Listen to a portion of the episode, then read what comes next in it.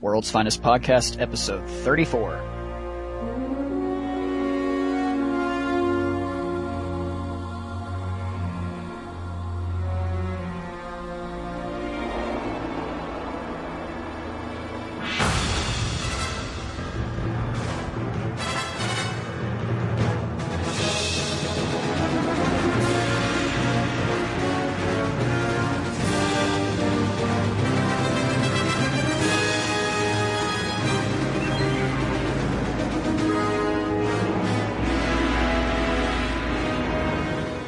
I am your host, James Doe, and with me as always is Michael David Sims. Hello, how are you?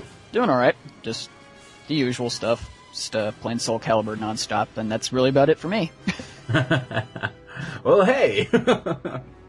so Soul Calibur 4 is, is good so far. I know we were talking off the air, so this is a little redundant for us, but not for the listeners. It, it's it's a good game thus far. yeah, it's pretty good. It's got its flaws, as any game does, but uh, it's pretty fun. It's got maybe the best graphics for a fighter that I've ever seen.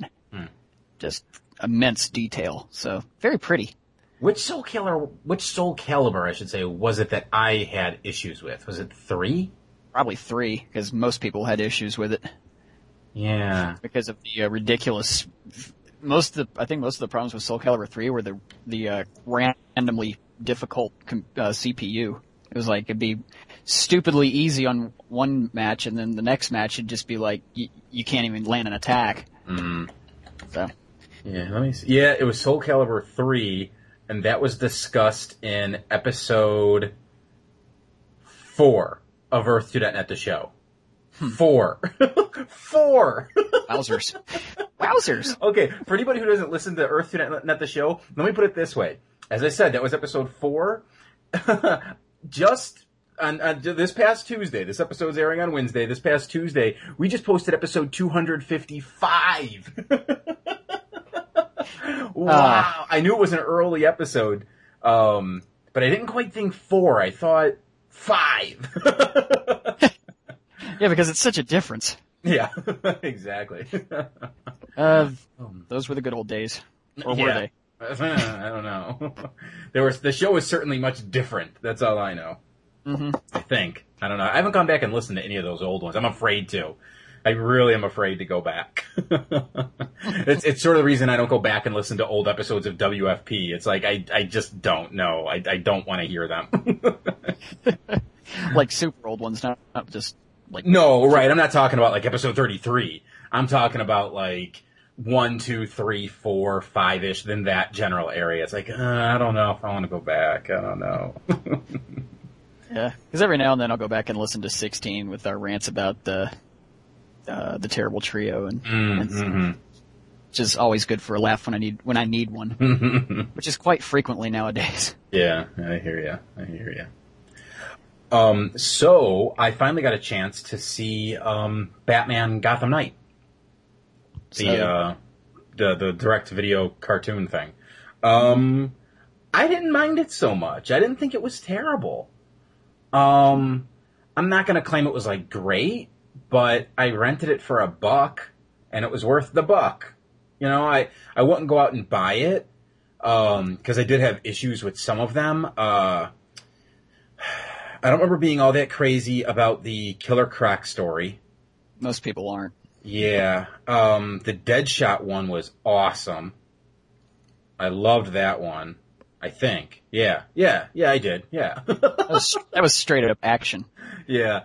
Um, I liked the one where Bruce, or pardon, Batman had that uh, bullet deflecting device. Yes. I thought that was interesting, and they did a good job explaining why he doesn't use it uh, out in the battlefield. Um, I liked the story with the four kids in the beginning, where Yeah. how all their stories tied together. Um, the animation style on that one, I wasn't entirely um, engrossed by. But I understand what they were doing, you know, you know, mixing the anime flavor with the uh, with American storytelling. Okay, so whatever. Um, but overall, I think it was a decent disc. You know, I, I, I wouldn't rent it again. I wouldn't take time out of my day to see it again. But I, yeah, I definitely don't regret the buck that I lost or the whatever it was, 80, 90 minutes. maybe one of these days I'll get to making uh, writing a review of it, but uh, I don't know. I'm just I'm like running less and less time here. Yeah, because you're going back to school soon, aren't you? Yep, in about ten days. Oh Jesus, your semester starts that soon? The middle of August? Yep. Why so early? I thought college semester started like late August, early September.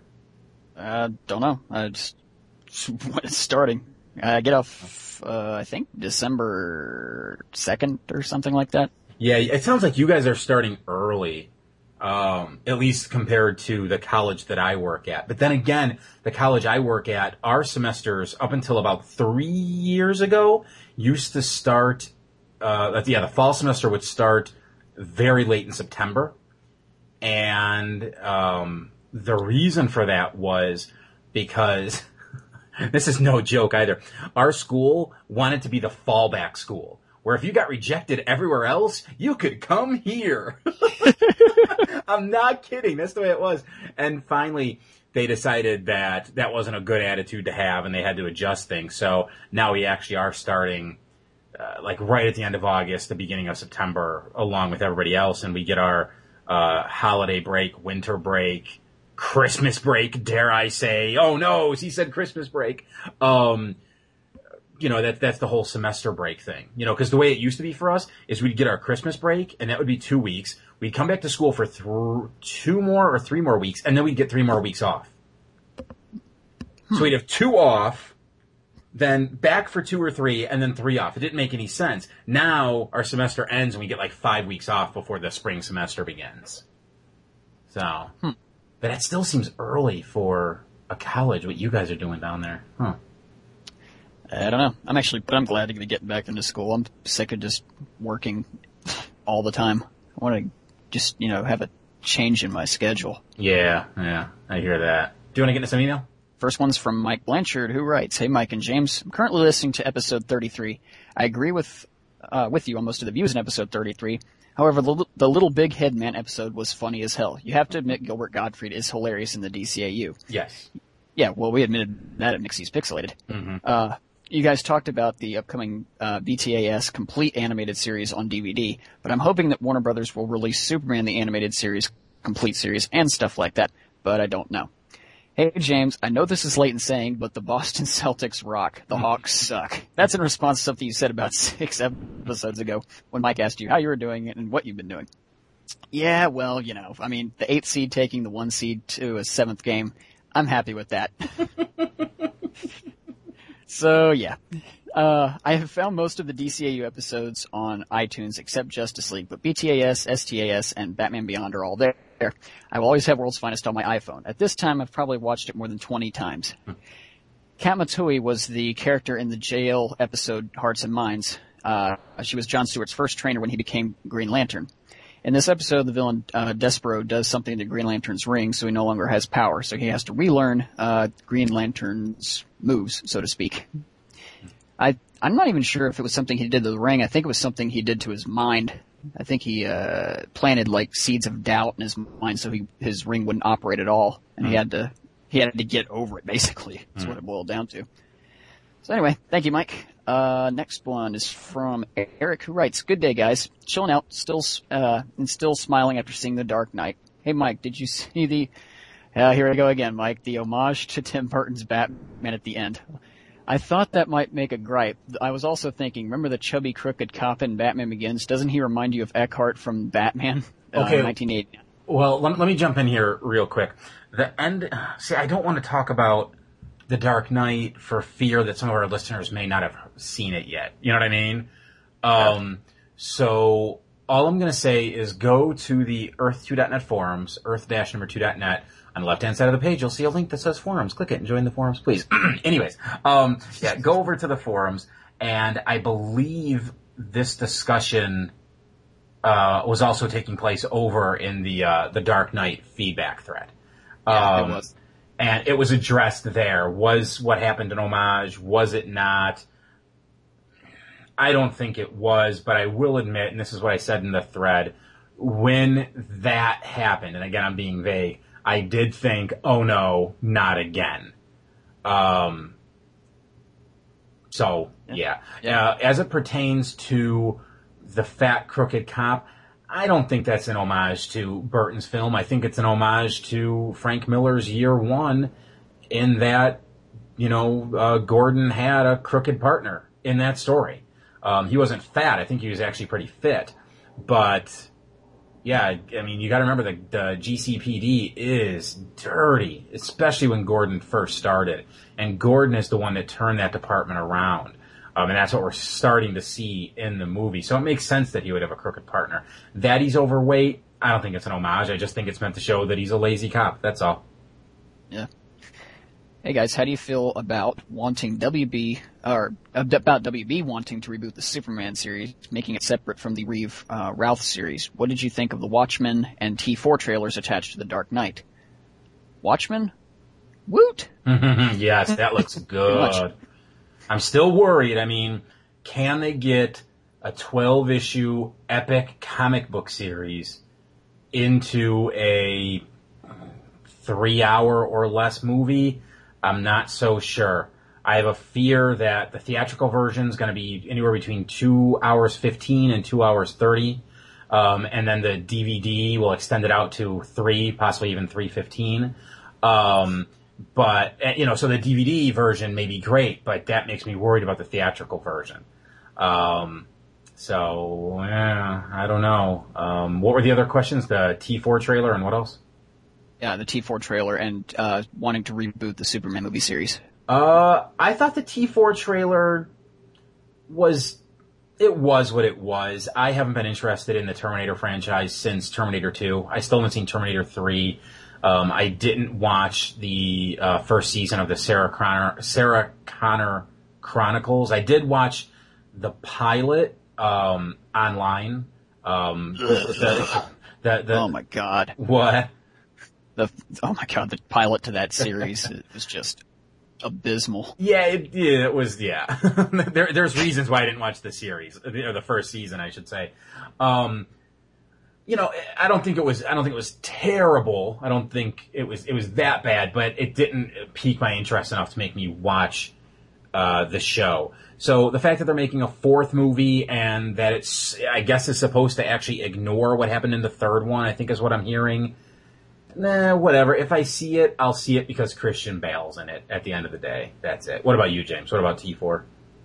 Yeah, like pretty much the same way. I, I did see Terminator 3. I wasn't overly impressed by it. It wasn't bad, but it, you know, wasn't great. Mm-hmm. But, uh, I mean, it's hard to live up to T2. Yes, that is one of the best action movies of all time. I literally put that up with, up there with Die Hard in terms of just like hmm. stupendously good, uh, action films.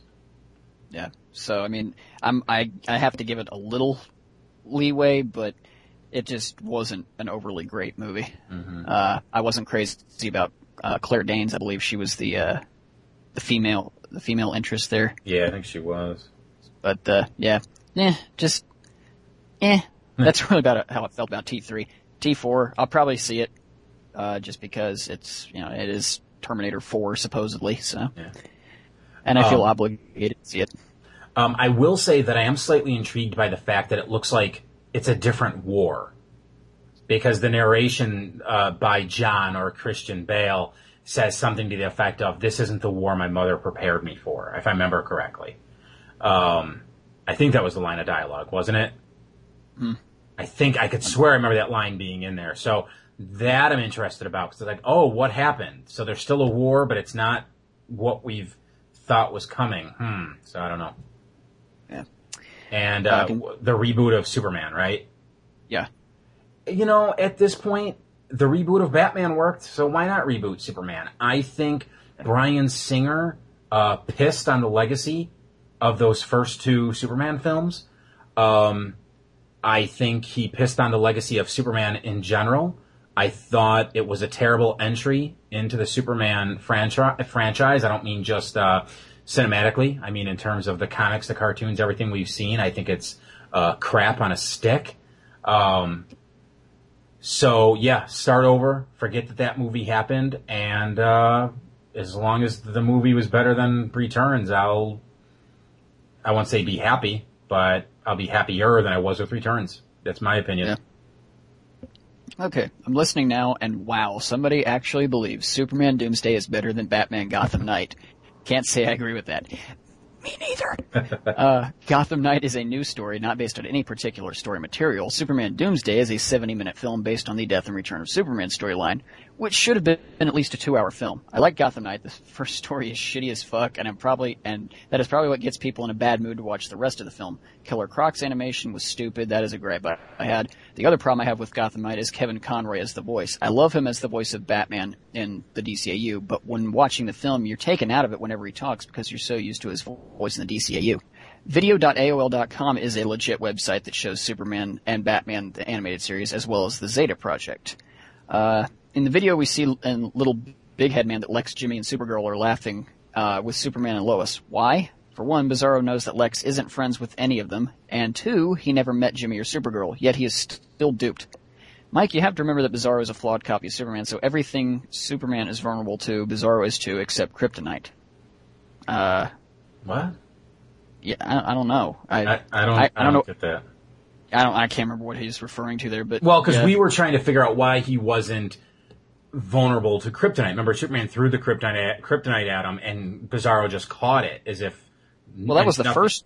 That was the first Bizarro episode. Right, and I think that's what he's referring to. But and you know, I don't remember if we came up with theories or if they were emailed in or whatever. But I remember us talking about mutated cell structures and all this and that.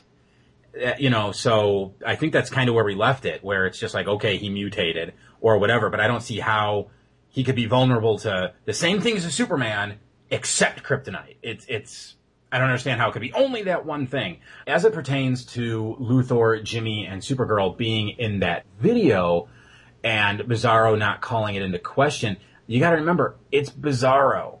You know, here's a guy who one minute thinks Superman's his best friend, and the next, you know, he thinks Superman's the biggest idiot in the entire universe and he wants to beat him up. Oi, critters! I can't believe Bruce Timm and company did a commentary on this because they liked it. I'm pissed Old Wounds or even Judgment Day weren't given a commentary. This episode was very much an homage of the 50s where Batman and Robin would face Bat Ape, etc. Because other than that, Batman would never face oversized mutated animals. Superman 3 did feature the evil Superman fighting the good Clark in a junkyard.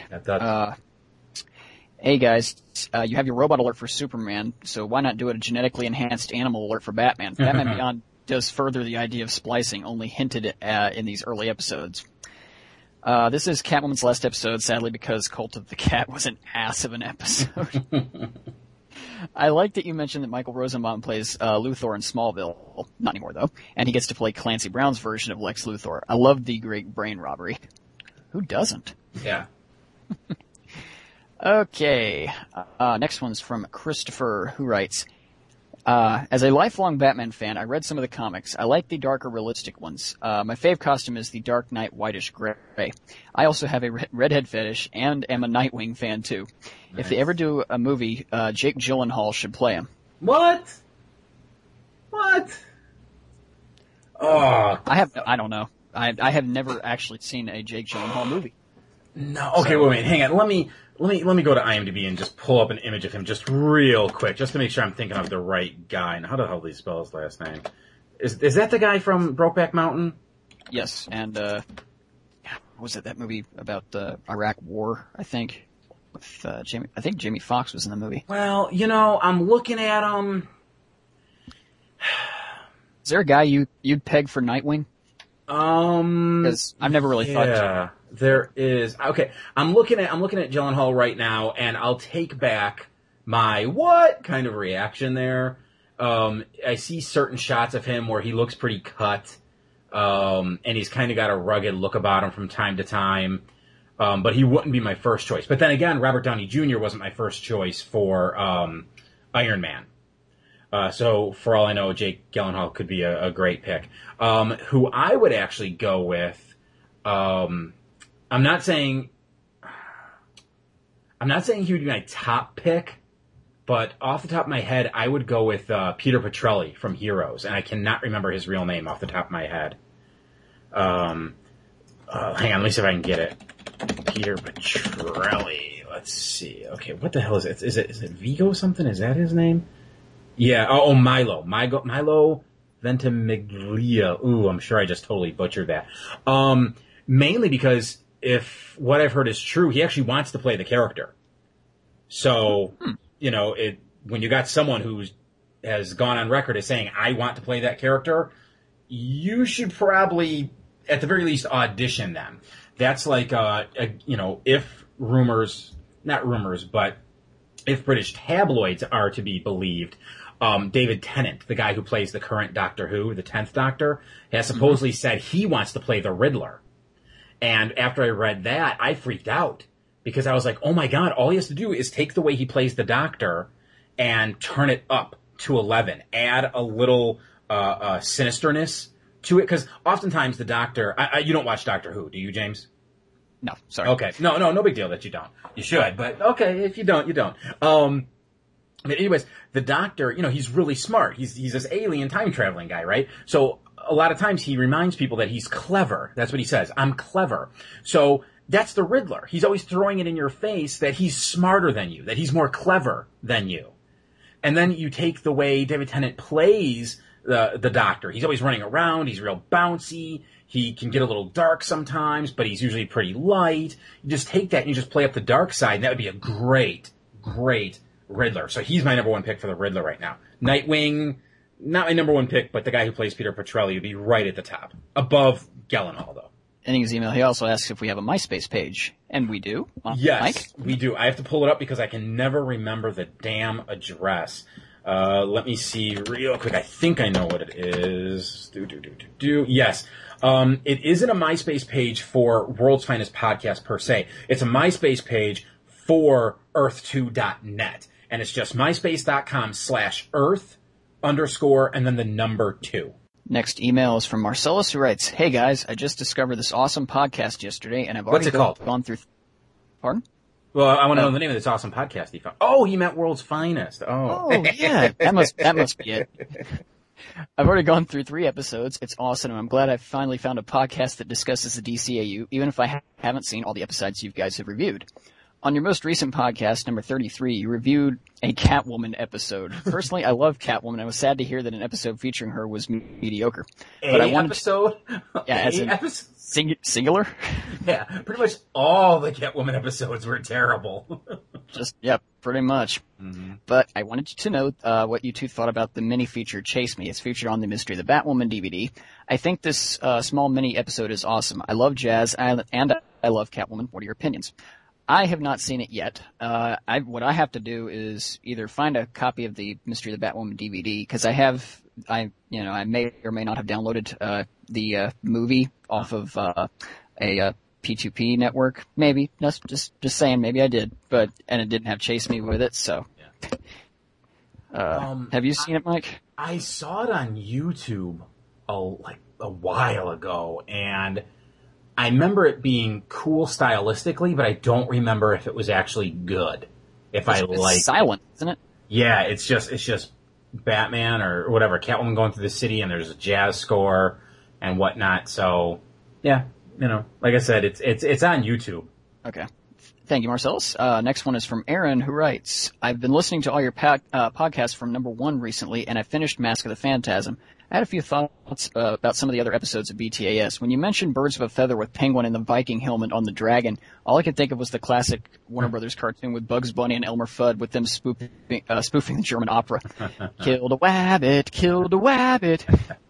I don't know if me being in my 30s and remembering that makes me seem too much of a geek, but that's what I am and there's nothing. I, I, I, I run. I manage a fucking website that's that's dedicated to thirty year olds embracing their geekhood. So embrace it, brother. You know.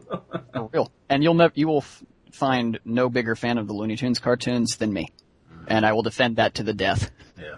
I, I have like I have hundreds of Looney uh, Looney Tunes cartoons memorized in my head. Mm. That just it's ridiculous.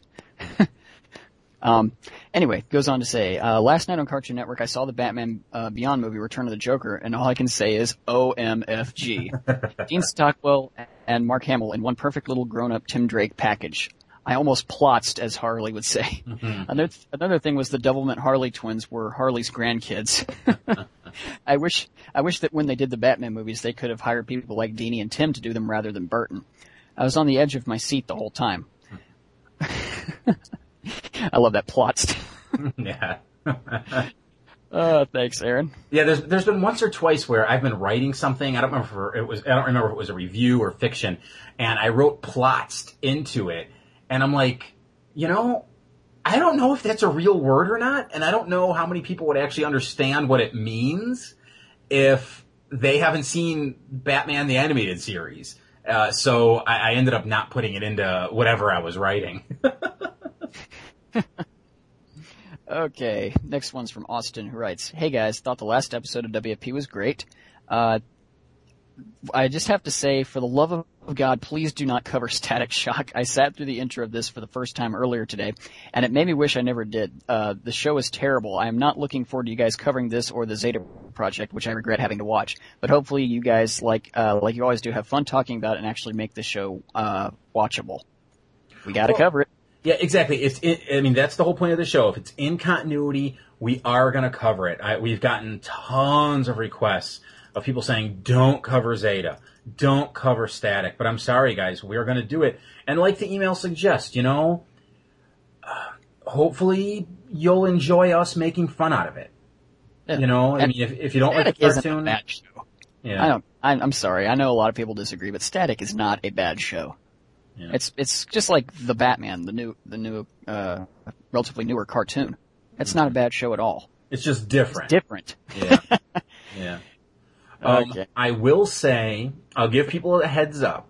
This is episode 34, and our coverage of the Zeta Project will begin with episode 52, and our coverage of Static Shock will begin with episode 57. And our coverage of Static Shock will end with episode 67. So it's not that long of a stretch, you know, of, of us covering these cartoons that you don't like, but like like like we were saying, you know, if the episodes are really bad, you know how we treat bad episodes. We make fun out of it, we laugh our way through it. We even lament the fact that we had to watch it. But that's that, that that's part of that, you know that's part of the territory. We knew we'd have to cover bad episodes and maybe a bad series here and there. But it, it's it's part of the fun. So Yeah, you know, just it really just- is fun. yeah, just you know, I, I hate to sound cliche, but just join us for the ride. Really, I really hope our numbers don't dip when we get to Zeta and Static. I, I actually hope our numbers stay pretty damn level. Anyway, what you said about the new set for BTS coming out, and I have to agree with you. Without new commentaries on every episode, I won't be getting it. I'm content with the rest of my DCAU with the commentary tracks I do have for them. Also, what is your favorite episode of any show from the entire DCAU? Whoa. Please, for the love of God, do not say it comes from Static Shock. Don't worry about that. Uh, right off the top of my head, Starcrossed. Justice League. Um, yeah, I, I don't know. This is something I'm gonna have to address later because think about it. We're not even halfway through everything yet. So it's been a long time since I've seen a lot of this stuff. As I've said before, uh, there's a lot of Batman Beyond I haven't seen. I know there's a few episodes of Justice League I haven't seen. Um, but frankly, I think World's Finest is at the top of that list. Um, uh, uh, the, the Joker, the Batman Beyond uh, movie is very much at the top of that list.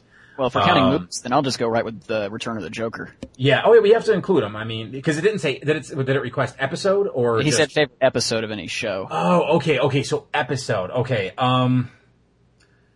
Man. Yeah. I- I'll uh, let me think about this. And in fact, I'll write this down. Okay. And hopefully, uh, by episode thirty-five, uh, I can address this better. Okay.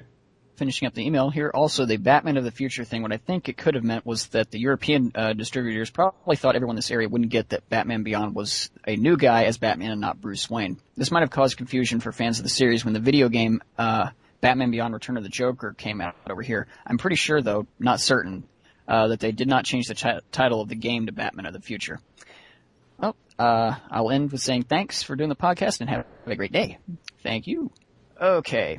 Next one's from Stuart, who writes, uh, uh, here's an interesting post I read on another forum by this guy named Jay Allman, who, whom I've cited on occasion, who's a university philosophy teacher.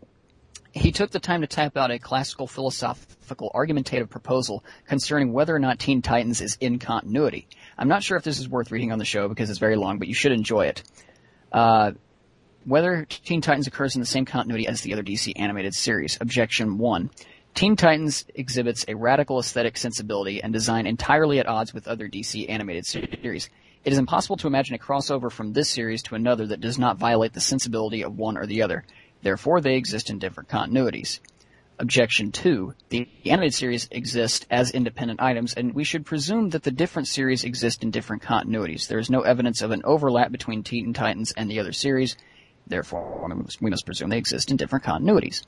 On the contrary, Teen Titans is produced by a creative team that overlaps substantially with the creative teams of the other series and uses at least one character common to those interconnected series. Therefore, Teen Titans exists in the same continuity as other series. I answer that uh, the question of continuity is a highly vexed one, similar in substance to the traditional philosophical question of identification across possible worlds.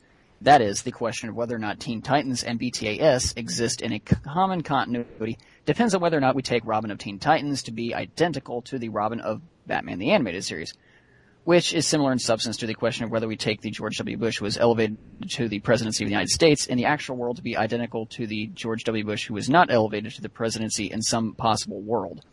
The presumption in the case of the latter is that such identities succeed unless they can be demonstrated not to succeed. Therefore, the presumption should be that the Robin of Teen Titans is identical to the Robin of Batman, uh, the animated series, unless it can be shown otherwise. Hence, the burden of proof rests upon those who believe the series do not exist in the same continuity. In the absence of any evidence, the presumption must be that the two series uh, share the same continuity. On a related but logically independent note, I aver that the lap, uh, the overlap of creative teams does not signify. The fact that all the shows share Glenn Murakami and Bruce Timm as producers or designers implies nothing about a continuity between them. Reply to objection one. We must distinguish between aesthetic continuity and narrative continuity. The former describes visual and storytelling uh, uh, styles, the look and feel of series. The latter describes connections of cause, event, and identification of characters across series. I agree that Teen Titans and the other DC animated series do not exist in the same aesthetic continuity, quote unquote, as evidenced by the storytelling tone and the presence of the more, uh, more uh, style of visual design and expression. However, it is also the case that BTAS and the new Batman adventures do not exist in the same aesthetic continuity. The former is noirish and more realistic looking than the latter. However, it is widely accepted that the two series exist in the same narrative continuity, such that it is the same characters appearing in each, with the latter continuing stories begun in the former. The proper comparison between Teen Titans and the other animated series is like the, uh, that between the Joker of Batman the Animated Series and the new Batman Adventures. The character looks radically different. However, it is widely accepted that the character is the same, and that there is no narrative explanation for his change. He is the same character, but drawn and expressed in a different aesthetic style. Similarly, it can be held without contradiction that Teen Titans and other series exist in the same universe. It is merely that the common universe is drawn exp- and expressed differently in Teen Titans and reply to objection two. If this objection were valid, it would show that the Batman episodes Mad as a Hatter and Heart of Ice exist in different continuities, for there is no evidence save the umbrella title Batman the Animated Series to show that the two series uh, stories exist in the same continuity. The presence of that umbrella title does not signify that the episodes are connected. If it did, then the presence of the umbrella title The Twilight Zone would signify that all of its episodes exist in a common continuity. Therefore, the presumption that the series must exist uh, series must exist in independent universes must fail. I see no evidence that argues the series are not in the same continuity. Therefore, I presume they do ex- exist in the same continuity. Well, I wish I could have written something that that intelligent for like a college paper or something, you know? Yeah, see, I, I, in all honesty, I can't make heads or tails of what's being said there. I mean, I, okay, at the end of the day, I know it sides with you know us that it's in continuity, but I I just I don't know what was being written. I really don't. Um, so yay for logic. That goes over Mike's head, I guess. You know. okay. Um, next one's from Mike, who writes. I sent you guys an email a few weeks ago about the DCAU shows being on iTunes. Uh, well, I just searched them again, and they have added Justice League seasons one and two, mm. also Batman Beyond: Return of the Joker director's cut version, and they also added the final season of Superman and Batman got slash Gotham Knights. I plan on getting Old Wounds and Over the Edge so I can watch those episodes. And I've got BTAS, uh, complete series DVD on my Christmas list. The shows look great on the iPhone. I, and I, uh, I sent you last week about the world's finest and so on. Uh, so, well, I'm gonna have to make more room for these other shows. Uh, below is the entire list of what DCAU shows are on iTunes. Batman the Animated Series, all four seasons. Uh, Superman the Animated Series, all three seasons. Batman Beyond all three seasons, Justice League seasons one and two, and Batman Beyond Return of the Joker. Uh, I love having these shows on my iPhone because it's great for plane rides. Hell yeah.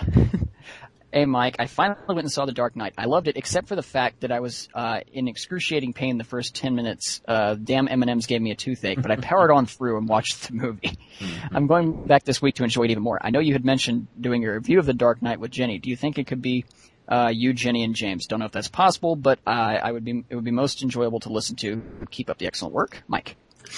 Um, chances are it won't be myself, Jenny, and James, and this goes back to what James said earlier in the show, in that uh, not to talk about James in the third person while he's here, but so um, we're like a, we're like a, a, pro wrestling show. Yeah, exactly. the Rock says. Um, yeah, it, it, really boils down to the fact that as you all heard earlier, James's schedule is hectic between work and school and everything else. Um, so it's it's hard enough finding time to sit down to just record an episode of WFP. Um, that doesn't mean I don't want James on episodes of Earth 2.net the show. No, no, no, not you know that that's not what I'm saying at all. It's just it's not easy to get people to to sit down and record. There's there's schedules to consider, time zones to consider. So we'll see, but I I doubt it. He ain't lying, folks. Yeah. All right, next one's from Nate, who writes, "Hola, Senor Miguel and James. I just had a few things to say about 30, uh, episode 33. The Ohio theme park, whose name you forgot, could have been Kings Island. That's the only yes, one that's it. Than, yeah, other than Cedar Point, and everyone knows uh, what Cedar Point is. So yeah, the reason Superman pulled the just pulled the grenade out of the utility belt is obviously explained that by the fact that he used his X-ray vision to look inside and saw that they uh, that the grenade was full of gunpowder or whatever the heck they put in those things. But it still doesn't explain the fact how Superman can reach into a police officer's belt and just pull something out. Yeah, you think she'd smack his hand or something like, "Stop it!" You know, that's a that's a felony. Damn it. Yeah, yeah. Anybody else did that, vigilante or not, and they're getting arrested because it's Superman. Oh no no. Yeah. yeah. When you guys talked about the green goo that uh, Green Lanterns shoot out when they're blind, it reminded me what happened in Tower Babel with Kyle inside the dungeon of the parasites at the beginning. Obviously, he wasn't blind, but that was the first thing that came to mind. Any ideas on how that happened? Well, I, I think that's what uh, that's kind of what I was referencing in, in our last episode is like when Bat, uh, Batman's plans for like for taking down the League should they turn rogue, you know, how they went into Ra's al hands, and uh, that's what happened to Kyle. He got he was blinded and he was sh- his ring was shooting out this green goop stuff. So yeah, that's that's that is exactly what I was referencing was Tower of Babel. um, on episode 199 of Earth2.net, the show, you guys said that you hadn't seen Lois as a newscaster. Well, I recently inherited some vig- uh, vintage comics from my uncle, and in the Superman's Action Comics ones, Clark and Lois are shown as newscasters. Yeah, I forgot about that. That is true. I don't I don't remember why they transitioned from um, uh, uh, newspaper reporters to being television reporters, but yeah, I, I vaguely remember that era too. Okay. Next email is from Chris writes, Hey guys, had a few responses to the last episode. In regards to the emails, there are a couple of things. The discussion where Gotham is located is complicated by the end of the mechanic. When Penguin is polishing license plates in prison, the plates are Gotham plates, as if Gotham is a state. The question about why Batgirl was in costume in the Ultimate Thrill is a nod to current comics. My understanding is that Batman has no rules about civilian clothes in the cave, except for Alfred, of course. In the cave, there's Batman, Robin, Batgirl. There's no Bruce, Tim, Barbara. As to availability, big chunks of the DCAU are in the DC Comic Store at iTunes. They're overpriced, but if there's just one episode you need, they ha- they also have the first chapter of an adaptation of Alan Moore's uh, Watchmen, which is interesting in that Rorschach was based on the question, but then became an influence for the DCAU question in turn. The episodes themselves, not a lot to say, other than that when we hit a stretch of bad episodes, you guys could do a lot worse than to give up on reviews and just make fun of the episode. Get Tom Servo and Crow from Mystery Science Theater 3000 and you'd be set. Finally, your mocking gave us something worthwhile about some of these episodes. See? See folks? Even when it's bad, we delight. Yes. Mike, about Sinestro's comment in Brightest Day, uh, I always interpreted it a bit differently than you. I never took it as him condemning us for being violent.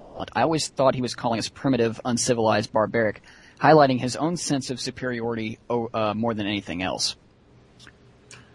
It could be. Yeah, I'd have to listen to the line again. Um, I remember what he said, but um, yeah, yeah, maybe maybe when yeah, it it is all about context and this and that. So I can see your point though. The only other gripe I had was a parenting issue. And my three-year-old turns and says, why is he called Green Lantern? I think he should be, be called Green Ring. Well, that's just hard to come up with a good answer for. After all, she has a point. You know what you do? You turn to her and you say, just enjoy the cartoon, kid. Don't question. No, I kid. No, it's, it's a very valid. And, you know, when, when, when a little kid notices something like that, it's cute. It's definitely cute. Okay. Um, next one is from Aaron, uh, again, who writes, sorry for writing so much, guys, but like I said, I've been going through your archives and I came across a couple things. One of the first Toyman episodes, Fun and Games, I think it was called, you mentioned the broken mask at the end. I consider it an homage to the Andrew Lloyd Webber musical of Gothic Romance Phantom of the Opera. In the very last scene of the play, the Phantom disappears, leaving only his mask. The assembled pursuers find his lair, and Meg finds his mask, and it fades out with her holding the mask high. Am I right? Also, I too would have loved to have seen a Death and Return of Superman animated miniseries. They have all the principal characters in place in the DCAU. Why not do a crossover uh, miniseries? A few episodes in Superman the animated series, some in JL or JLU, and a few uh, in BTAS are similar. I did like the so-called quote unquote Doomsday movie, but it just left out too much. Do you think we can appeal to Dee and Timm to at least attempt a decent homage to that epic story arc? No. No. No. They did really. Doomsday, so they're done with that storyline. Mhm. That's, I mean, they're, I mean, maybe in, I don't know, 10 years, you might see them go back to it, um, for another animated adaptation, but not anytime soon. Sorry. Yeah. I would like to see, uh, like some Batman story arcs in like an HBO style series, but we've mentioned that countless times before, so. Yeah, besides the whole Knightfall thing, I'd like to see them do, um, ah, shoot, what was the one with the earthquake? Cataclysm? Is that what that Oh, was called? um, yeah, Cataclysm, which led into No Man's Land. No Man's Land, and then uh, I'd like to see them do that, where it was just like where Gotham City was just plagued by one thing. Because what? Wait, wasn't Contagion around that time too? Contagion, I think it was Contagion, then Cataclysm, then No Man's Land. Yeah, see, I'd love to see them like start with the first episode. It it like it just like two minutes in, it starts with the earthquake that just like devastates Gotham. And while the earthquake's happening, contagion's going on too because you know people are fleeing the cities, the hospitals are out of commission, so illnesses start spreading and a plague starts. So you can combine those two stories into like one long season, and then at the end of that season, the you know the, the the people are starting to come back into the city but then uh, it turns out that because they thought it was safe or whatever i don't know but then the, the government declares it a no man's land. So that's like the cliffhanger for the next season. And then the next season yeah we get no man's land where the villains have just completely taken over. Bruce is in um, washington appealing to politicians. So batman isn't even in the city. So it's all about gordon and his men and robin and nightwing and huntress and batgirl and all them uh, taking care of the city. I think that'd make for a great uh, like two season uh, really dark really mature uh, animated Batman series. It'd be so cool. And then you could follow up on it with a third season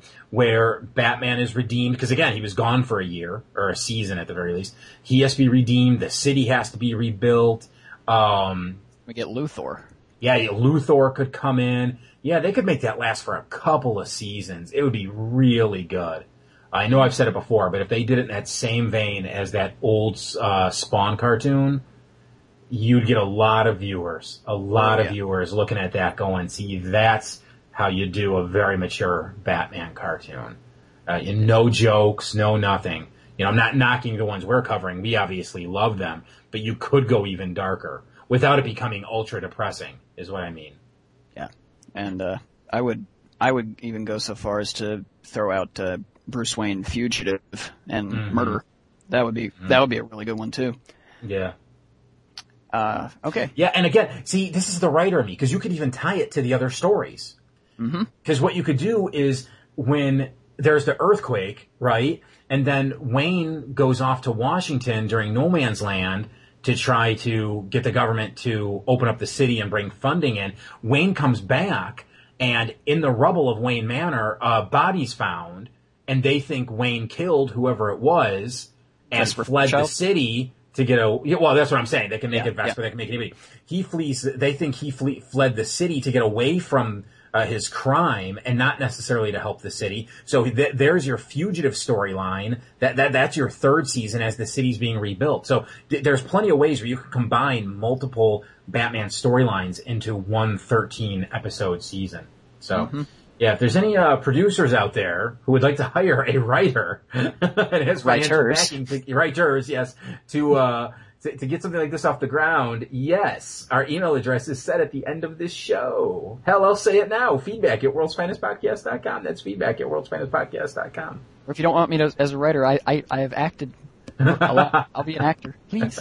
Please. Just saying. Just throwing it out there. Okay, uh, next email is from John who writes, uh, I have two comments and one question, and I'll make it quick. In episode 33, your most recent podcast, there was a moment where Michael went on a rant about how stupid the farmer from Critters must have been to be spending all this money on animal experiments. I had watched the episode the night before to get ready for the podcast, and I laughed so loud at his rant that I got several funny stares from people at work. What a terrible episode. I understand it's a quote-unquote kid show, but even my seven-year-old cousin thought it was dumb uh, dumb that anyone would unleash mutant praying mantises on Gotham right in front of a restaurant with an insect exterminator truck parked in its parking lot. also in episode 32, Michael was a little unsatisfied about how Over the Edge was just a dream and how it ruined, uh, how it ruined it. But I was actually relieved because it made sense of everything. Bane was on Venom in prison because Barbara had probably never seen Bane without his Venom. One thing I, I, I had even noticed was that uh, Bruce, Tim, and Alfred are in the room, and Gordon calls. Bruce answers the phone with his Batman voice. I think I got this right. Uh, this could be because Barbara is more likely to remember the Batman voice than the Bruce voice anyway. I just wanted to comment that uh, even though it was kind of cliche for it to be a dream or hallucination, I was relieved when we saw it was all in Barbara's head, and then did a big, huh. To each his own though, Mike. And now my question, how long until you start reviewing Batman Beyond? I never watched it as a kid because I didn't like the concept of Batman handing over the cape and cowl to someone not previously associated with Batman, but I went out and got season one and after watching Rebirth 1 and 2, I'm really into it. That being said, I was honestly getting choked, uh, choked up watching Bruce get old, seeing him out of breath, gasping for air and begging for his medicine. And then to see the suits and realize there was no Alfred, it was a tough watch. Anxious to hear you guys review though. Anyway, great podcast. Every time I, I see it downloading, I get excited. Thank you, John. To answer your question there, we will begin discussing Batman Beyond uh, during episode 39, which I think will air in late October. Mhm. Um, I think Correct. I know it's 39, but I'm pretty sure it's late October, right, James? Yes, because I think our our uh, Gotham Knights slash Superman uh, recap episode will be the fir- uh, maybe the first of October. It's the, it's like the first or the middle of October. I don't remember exactly when. In fact, you know what? I can I can do this right now. Hang on, let me see. This episode is 34 and it's airing on the 6th, right? That means 35 will air on the 20th. 36 will air on September 3rd. Uh, 37, which will be Mystery of the Batwoman, will air on the 17th of September. And then you're right, James. Our uh, Superman the animated series and Gotham Knights retrospective will be October 1st. And then so on October 15th, episode 39, we'll begin our look at Batman Beyond. So it's really not that far off. And our last one today is from Mike, uh, who writes, I just read on www.comiccon.com slash pulse that Diedrich Bader will be the new voice of Batman in Batman the Brave and the Bold. Holy shit, that's not going to be something I watch if they're resorting to Drew Carey supporting cast members as voice talent, and the only names I even recognized were James Tucker and Andrea Romano. Hello, what the hell is Bruce Timm doing? I know through IMDb.com uh, that he's in post on Wonder Woman and pre-production on a Teen Titans thing, but damn. Oh yeah, and where's where's Earth2.net episode 255? yeah, that one was a little delayed. I apologize for that, but it has been posted. It has been posted.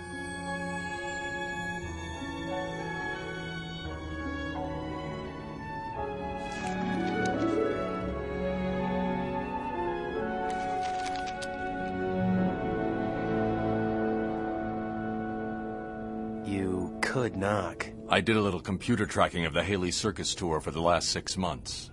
Seems that each town the circus played in was visited by a series of inexplicable robberies. Electronic items, like chips, microtools, circuitry. There's no way Miranda had anything to do with these robberies. She had the time, experience, and access to train the gorilla. I know her. You knew her a lifetime ago. First up today is the Gotham Knights episode Animal Act. In this episode, uh, Batman, Robin, and Nightwing are on their own patrols one night, and uh, they come across someone climbing a radio tower and uh, stealing a microchip from it. Well, it turns out that it's actually a gorilla, and Nightwing recognizes it as a gorilla from the circus he grew up with.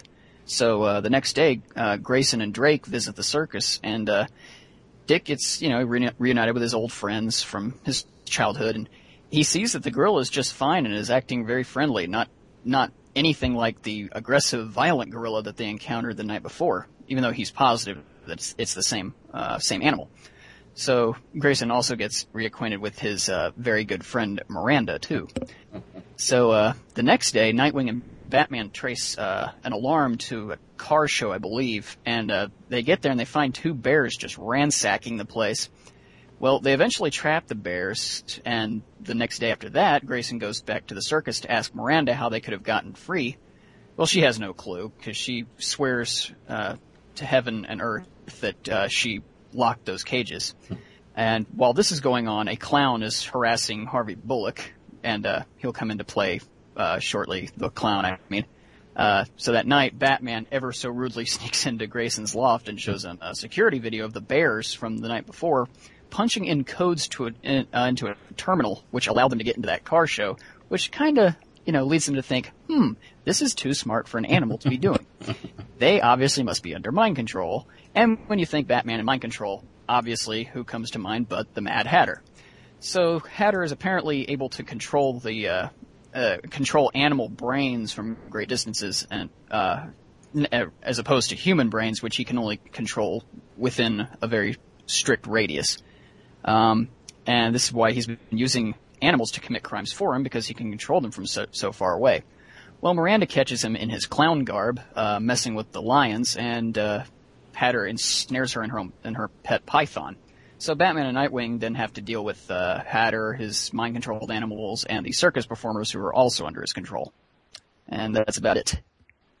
As I ask so often, why does Mad Hatter get such subpar episodes? I don't know. He really, he really could be an excellent character with some great stories behind him, and he does get the short end of the stick. Um, I personally, I don't think this episode's like terrible. No, Um, my grader's going to reflect that too. It's- Yeah, and I, I may be a little biased because this is a Dick Grayson episode. It's a Nightwing episode. Um, I think it's animated well, but overall the story is just sort of like, really? That's the best you could come up with. It's that sort of kind of episode. Um, and my big, really my big question doesn't even necessarily have to do with this episode. It's, you know, why are Bruce and Dick getting along so well at the end of the episode when Old Wounds happens after this? Yeah. It makes no sense at all for them to be just, you know, chumming it up and laughing about Tim Drake's misfortune of having to work for a week at the circus shoveling, uh, animal crap. yeah. And, uh, and the, and the thing, and furthermore, they were showing some of their inherent dislike of each other in the middle of this episode. So I'm, I'm, I'm wondering if this is supposed to have happened after Old Wounds. I don't know. I don't know. But yeah, I, I was I was picking up on that too because the episode starts off with them on the rooftop and Nightwing shows up and Batman gets on his case about how he needs to practice his stealth skills because he heard him coming halfway across the roof. Um, and so right there, you understand things are very tense between them. And then, as you said, as we get to the middle of the episode, Batman shows up in Nightwing's loft, and it's it's not a, a a loving relationship that those two are having right there. It isn't like, oh, come here, dad, let me give you a hug type of thing. Dick's basically like, get out, and Batman's just standing there being indignant, like, I'm not getting out, you stupid bastard, you know? That, that's the kind of tension that's going on. And then you're right at the end, it's all jokey. Ha ha ha, look at, look at Tim shoveling crap. Like, like, okay, what, what happened? How, how, how did they start getting along? Speaking of that opening dialogue, that, you know, that whole thing that I heard you coming halfway across the roof, that's actually the startup noise for my computer.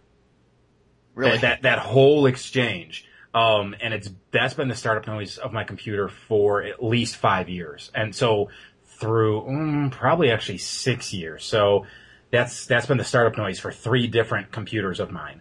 it, it's gotten to the point where when I'm starting up my computer, Jenny will walk in the room. If she hears it, she is is reciting the dialogue along with it. well, it, it actually it's very apropos for like turning your computer on. It's like your Mm. computer talking to you. right, exactly. Oh, but anyways, what else about this episode here?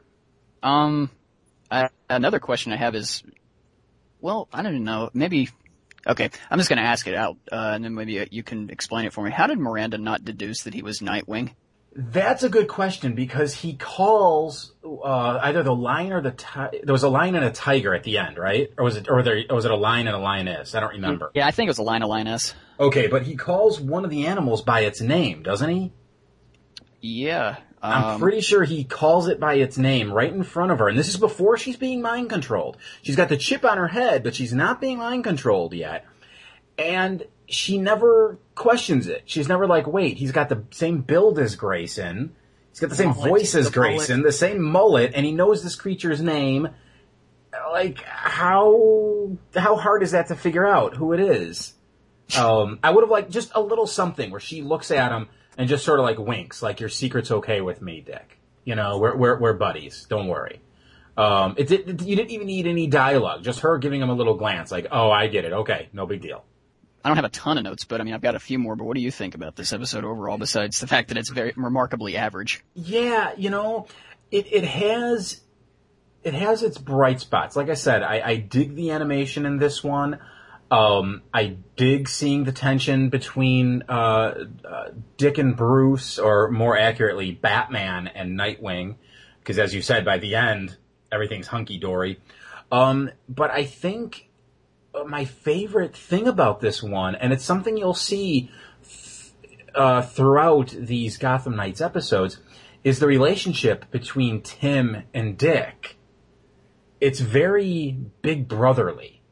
And Yes. I like that. You know, every so often it looks like Dick is taking Tim under his wing. Um, because he himself grew up as Robin under Batman's tutelage and he sees how it messed him up.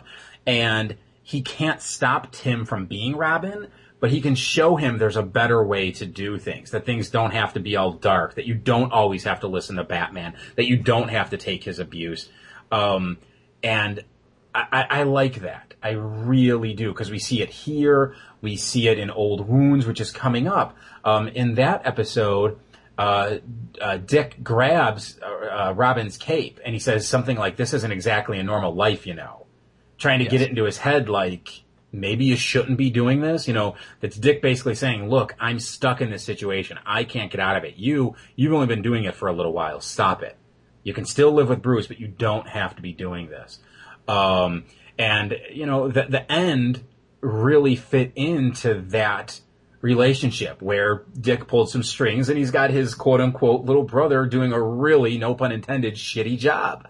I love that because that's something you can imagine a big brother doing to, to a little brother. Oh, it Oh, must have yeah. been cool growing up in a circus. Oh, you think so? Really? Okay, you're going to spend a week working in the circus, you know? Have fun. Yeah. So it, it's it's watching that relationship grow is what I'm enjoying the most. Um, and I think this episode really uh, hit it on the head because going back to these episodes, that wasn't something um, I expected to see. I completely forgot about the relationship between Tim and Dick. I knew they they had a couple of conversations here and there, but I didn't remember it being this kind of brotherly. Um, so discovering that all these years, all these years later, is giving these episodes uh, a lot of rewatchability, if you will. Oh yeah, and uh, you spoke about the animation. The I think the animation and the, the all all of the Gotham Knights episodes we're covering today is fantastic. Um, not so much in the Superman episodes, but more on that later. Yeah, yeah. But but uh, the Gotham Knights episode's very very crisp. I was very impressed. I think Old Wounds had the best, obviously, but uh, Yeah, I, I have a couple. not so bad here either. No, no, I have a couple of gripes about some of the uh, fight sequences in Old Wounds, but we'll get to that. Uh, I don't know in a little while. Um, but either way, you're right. The, the Batman episodes we're covering today all look really good. Um, I really liked how the animals looked in this one too. Especially Um, the Bears. yeah, the bears looked good. Um 'cause cause it, it can't be easy to animate animals. It just can't be. Um, but but yeah, just just watching those two bears fight Batman and I almost said Robin, Batman and Nightwing, um, and then I love that sequence when uh, Nightwing kicks that barrel at the bear and the bear just starts doing a circus act on the barrel, Yes. and he's like, I wonder where you learned that from. and it's like, yeah, it kind of makes sense. The bear might be being mind controlled, but it still has some talents that have been, well, I gotta say, beaten into it that, that it's gonna fall back on for, uh, survival. Cause that's what it was doing right there. It was just surviving. So it was funny. I'm gonna kill you, Nightwing. Oh, I gotta dance in this barrel for a second. Okay, now I'm gonna jump off and kill you. And it's Oh. nice because Batman, uh, pre- before that scene had said, uh, was beating it into, uh, into Grayson's head that, that, uh, you know, yeah, you knew this woman. You don't know her now. And, uh, that he's, now he's finally got the seeds of doubt. Uh oh, maybe she isn't, or maybe she is like using these animals for her own means. But, yeah. you know, of course we find out it's Mad Hatter, but still, um, speaking of that scene with with the bears, um, what I really liked about that scene, besides the animation, besides the bear dancing on the barrel, um, was how Nightwing and Batman started working together as Batman and Robin used to. And, you know, they, they worked together for so many years that they know you know, they, they each know what to do in the situation. You know, Batman's got that fire hose and Nightwing knows how to save Batman where all he has to say is now or whatever he said. What was it? Okay, now. Yeah, that's what he said. Okay, now. And Batman knew what Nightwing was going to do and Nightwing knew how to save his mentor. So it was, it was neat. Like even in the thick of things, even when they're not getting along, they can still fall back on, uh, their old training and get along enough to save each other's asses. Actually, another thing I liked about the uh, the bear scene was uh, when Batman subdues the first bear with, the uh, the the lift, the car lift. Uh, he's hanging from the controller like a grapple gun, with the, the his cape folded over his shoulder and everything. it's like, haha, I'm the Batman, and I just beat I beat your ass with a Yeah. car. Yeah. Uh, Now- that was a, a funny little moment. I, I have to ask something. At the end, Hatter's back is broken, right? His spine is shattered. Oh my he's, God. He's never going to walk again, right? the whole, the whole time I, am sitting there, I'm watching this gorilla just jump up and down on his pelvis. I'm thinking to myself, okay, one, his pelvis has- has been turned into dust, Yeah. and uh, two, his uh, his package is completely squished. so yeah, he ain't walking or reproducing ever. does does the Mad Hatter ever come back after this? No, No, not not in Gotham Knights. Not in, he's not used in Justice League at all. no, he's not. Unfortunately, he's not in Justice League, but uh, I don't I don't even remember even a cameo that he comes in in the rest of Gotham Knights. See, so there you go. There you go. That was it for him. They destroyed his spine, his pelvis, all that. He's he's at Arkham still, just sitting there in his chair, you know, mumbling his riddles or not, his- not his, his nursery rhymes, I should say. Yeah. So, um, there was something else I wanted to say about this one, and it, I, I can't remember what it was. Shoot. There's kind of an inconsistency when uh, when Batman and uh, Robin, right? I go. I'm It's hard. Batman It's hard Nightwing- not to say it. Yeah. Yeah, when Batman and Nightwing are uh, fighting with the circus performers who are under Hatter's control, um, the, the fire spitter, he spits fire at Nightwing's uh, rope and it burns through it immediately. Mm-hmm. And and then, okay, that's nonsensical enough in and of itself. But then, uh, right after that, he spits fire and it and it it just singes Hatter's hat, even though it gets like just roasted. But all it all it, there's just a couple little flames on it, and it just barely gets kind of singed. Okay, you know, I know fire is hard to animate, but at least be consistent with it. Another thing I liked about this one was that Hatter is once again controlling animals. Because if you remember, in his very first appearance, he was testing out his technology on mice. Yes. And since then, I don't think we've seen him control animals, have we? No. Yeah, it's it's always been people. So it was nice to see him go back to using animals. Um, mostly because yeah, it's a throwback, but really because it allows for a bit of a twist. Because you you know you don't know it's mind control right away. If we saw it was people doing these things, instantly you know it's the Mad Hatter. But it's animals, so they set us up with this red herring. Oh, could it be Miranda Kane? oh no, it's not. So who it is? Oh, it's the clown who turns out to be the Mad Hatter. So I like that because I actually didn't remember that the clown was uh, Mad Hatter. It wasn't until the scene where the clown was messing around with Bullock Yeah. with his police car, and then I was like, oh, okay, now remembering that's Hatter, and I'm like, that was a nice little swerve they gave us there. Mm-hmm. And, uh, might I say that scene with Bullock and the, the clown is quite funny. Mm-hmm. It is. Hatter is, is mocking every m- motion that Bullock does. See, Especially when he pulls out the sausage. because uh, what does Bullock pull out? The handcuffs, right? Yeah. Yeah. I thought it would have been funnier if Bullock grabbed those sausages, like, give me those. but that would have been a little creepy because they're wearing that guy's pants. Yeah. Um, see, you know, as, as much as we kind of gripe about this one not having a great story and, and this and that, I honestly don't know how they could have made it better either, though. no. It is You know- what it is. Yeah, exactly. It's it's there. It's not bad. It's a little better than average, I would say. You know, but sometimes if you look at an episode that fails or isn't as good as it could have been, you can say, okay, this is what they could have done to made it better. This this this was their missteps. Or I should say, these were their missteps. yes, I have a college degree. You don't say. yeah, I, I don't. Um, but anyways, you know, this is one of those where it's just like I honestly don't know what they could have done to made to have made this episode any better. You know, it, it's not so bad that I wish they didn't produce it. It, it it's in the middle. It's it's sort of fun to watch, especially if you're a fan of Nightwing and you and you uh, and you're interested in seeing him go back to the circus and um, you want to see his relationship with with Bruce change a little, and you want to see his relationship with uh, uh, Tim grow a little. It, it's all there, but it's it's almost like all that stuff is more important than who the villain is and why he's doing it. Because do we even know what Hatter's why Hatter's stealing this stuff? Yeah, It's never even said, is no, it? it's never told why he's stealing. I mean, of course, he's stealing stuff that he normally steals, microchips, computers, Right. stuff like that. But we never. But there's no grand scheme, Yeah. right? It's it's just like, oh look, what, here's what he's stealing. Okay, well, what is he making? So it's the whole story with the villain is is actually the B story, and the A story is Dick going back to the circus and meeting up with Miranda and having to deal with Batman and the new Robin.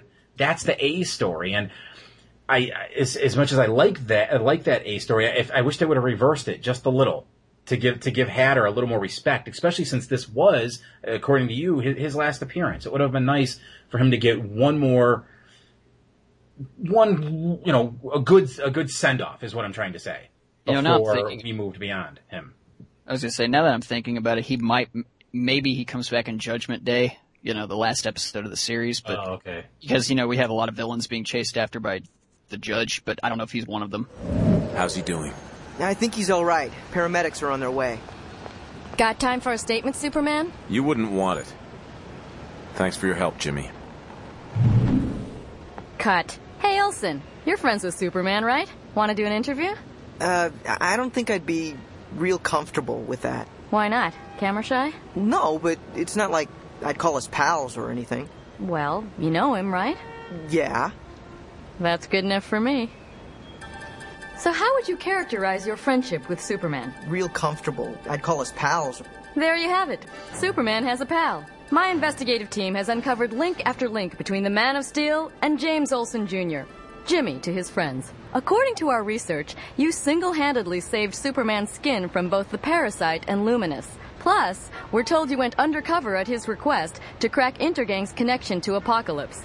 Is all of this true? Yeah. What? Hold it right there! First of all, Superman saved us from Luminus, not the other way around. And second, what am I, chopped liver? Aw, I'm sure Superman likes you too. Next up is the Superman the Animated Series episode called Superman's Pal. In this one, it turns out there is a new intern working at the Daily Planet. Her name is Tina, and she's a little kind of cute punk rock girl, and uh, she, she's mainly working for Lois, it looks like. And uh, Jimmy laments to Clark that he thinks this girl's cute, but she's not in his league. Um, and you know, he's tried asking her out a few times, but she said no. She's the first time she said like her cat was sick, and the second time she basically just called Jimmy an idiot or something, right? Well, I forget what he said. Told him to buzz off, I think. Yeah, buzz off. That's it. Yeah. So Jimmy's he's just kind of staring at her like, "Woe is me! I can't get the girl." And while this is going on, it turns out that there is a police chase happening uh, right outside. So Superman, uh, Clark, turns into Superman and goes and stops the police chase. But uh, in uh, when he does that, uh, as he's dealing with the car, there's the police helicopter in the air and there's the uh, Angela Chen's news helicopter in the air, and they collide. And he's able to save the two helicopters, and uh, he he sets them down and uh, Chen gets out and she wants to interview Superman. She's like, Superman, Superman, can I can I talk to you about uh, what just happened? And he's like, Well, you wouldn't like what I would have to say because he's pissed at her because her can her it was her copter that caused this the wreck of the the other copter. So he zips off and uh, Olsen's there uh, tending to one of the uh, pilots of the police helicopter, and she's like, uh, Hey Jimmy, you're you're friends with Superman, right? And Jimmy's like, Well, I wouldn't I wouldn't exactly call us pals. And uh, Angela asks him another question, and he just says something like "yes." And she's like, "Well, that's good enough for me." And Jimmy looks at her like, "I don't know what, what what's good enough for you. What's going on?" He's completely confused. Well, it turns out later that night, Angela ran a piece about Jimmy being Superman's pal, and she took what he had said earlier and completely butchered his dialogue. It very much reminded me of that old Simpsons episode where Homer was accused of goosing that girl in the car when he had the Venus the mm-hmm. gummy, and you can see the clock in the background keeping, you know, the, the time is changing all the time, and it's very clear that it was poorly edited. It was, it was, it was like that. Well, Jimmy becomes famous across Metropolis as Superman's pal, and he sort of lets it get to his head because it's getting him free dinners at restaurants. It's you know he's he's signing autographs. He's, he's liking it a little, and it gets him a date with Tina, the intern.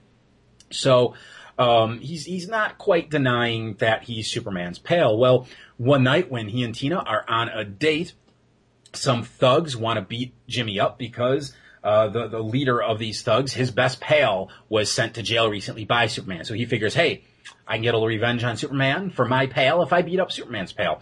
Superman, of course, comes in, you know, saves the day, blah blah blah blah blah. Um, as the story moves along, Tina uh, ends up taking Jimmy to a junkyard, um, and what is discovered there is that Tina is actually working for Metallo. The initial plan was for her being Lois's intern to trick Lois into coming with her to the junkyard so that Metallo could use her as bait for Superman. But Lois was a little too smart for. She says a little too smart. I think she says, doesn't she? Yeah, something to that effect. Didn't quite make sense, but whatever. So she ended up using Jimmy as the bait, and of course Superman does wind up showing up. Um, fight ensues between Superman and Metallo, and Jimmy locks Tina in a closet, and that's kind of the end of it, isn't it? Uh, yeah. Do we even see what happens to Tina? She just gets locked in the closet. Did they ever go back to her? I don't remember them even taking her to jail or anything. Yeah. I think they just kind of leave her in the junkyard, which I'm not really all that opposed to. But uh, yeah, the the little the little uh, foreman's office that she got trapped in that didn't get crushed or anything, did it? While no. she was in the closet. Okay. And I, yeah, I have a note about that. Uh, we'll get to that, but uh, yeah, it was just weird. They just kind of forgot about her. Yeah, but yeah, um, so the episode ends with Jimmy apologizing to Superman for uh, letting the whole thing get to his head, the whole Superman's pal thing, and Superman says, "Well, you are my pal. Don't worry about it, and you did live up to your hype. You did save my life today. Um, so if you ever do need help." Use this. And he hands Jimmy a watch, and it's the famous uh, Jimmy Olsen signal watch, where if he presses the button on the side, uh, it's a, sp- a, specific signal that Superman can hear, and uh, he knows that it's Jimmy in trouble. So uh, that, that was kind of neat, seeing that come into uh, continuity, because that will actually come up in the next Superman episode that we're going to speak about today. But we'll get to that when we get there. So, thoughts about this one? Um, I would say that first off, this is the second worst animated episode in the entire series uh, only being beaten out by the next Superman episode we'll be discussing. uh, God, there is some just uh, outright atrocious animation here. Not the least of which is the kryptonite radiation animation. Mm. Uh, when Metallo and uh, starts like uh, assaulting Superman. It it has to be the worst animation for kryptonite that I, in the entire DCAU. I can't think of any episode in in Static, Justice League, anything where it's animated as bad as this. The the radiation is this kind of swampy green color. It and it's horribly animated to where it looks like construction paper was just thrown onto a, a drawing board and they kind of moved it around. Mm-hmm. It, it, and then when Jimmy th- throws the battery acid on Metallo's chest, it gets even worse because it just kind of disappears. It there, it doesn't like fade away. It's just like poof, it's gone. So yeah, but that's that's really just that's just the biggest part, uh, biggest animation problem. There's plenty of just lazy, sloppy animation with this episode all over the place. Did you notice the stick disappearing when Superman was saving Jimmy from the thugs? Um, I thought he just threw he threw it up into the air. No, before that, uh, the the thug, the main thug, he goes to hit Jimmy with that billy club that he had. Superman, of course, grabs it. Um, you know, we see the hand come down and grab it, and then they cut to a shot of Superman's chest, and you can see his hand, and he's holding the club, and the thug's hand is still up there as if he's holding the club, but you really, you really have to go back and watch this scene because it's hard to describe. Okay, basically make a fist as if you're holding a billy club. Mm-hmm. And then put your other hand above that one as if another fist came in and has grabbed the billy club at its middle. Okay? So now the fist at the top is Superman's fist, and you can imagine the top of the stick coming out of the top of Superman's hand, correct? Now remember, your your other hand is the thug's hand. It's still at the bottom, holding the bottom of the stick, but the middle portion of the stick, you know, that's connecting the the the stick that Superman's holding and that you're holding, mm-hmm. is not drawn in. It's not there.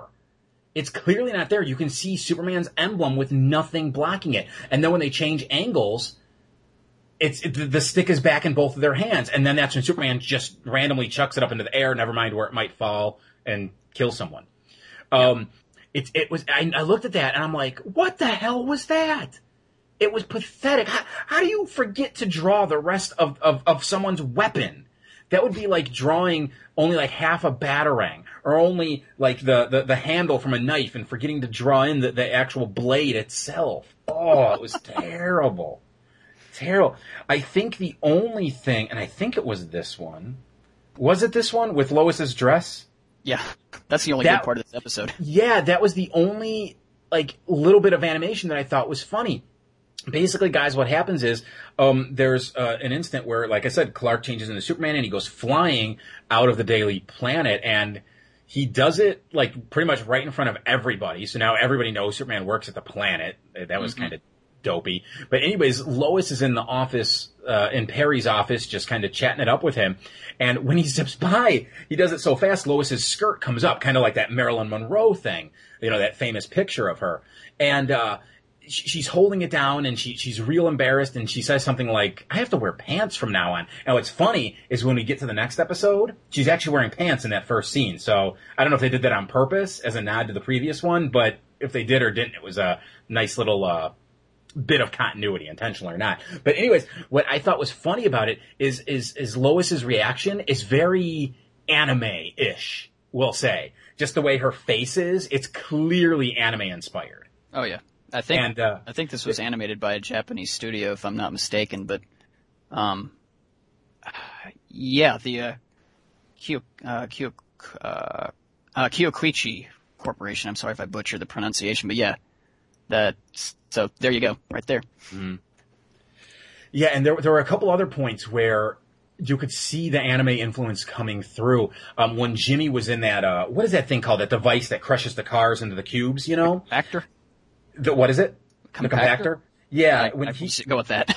okay when when he was in that thing um th- you know of course you know uh, uh tina and metallo they stop it because they don't want to kill jimmy they just want to scare him and keep him trapped until superman comes by um when when jimmy's sitting in there there's just like one random drop of sweat coming off his temple it's like okay we've all seen that in anime um and then at the end i think it is after jimmy gets to watch he makes one of those like really squinty-eyed anime smiley faces yeah.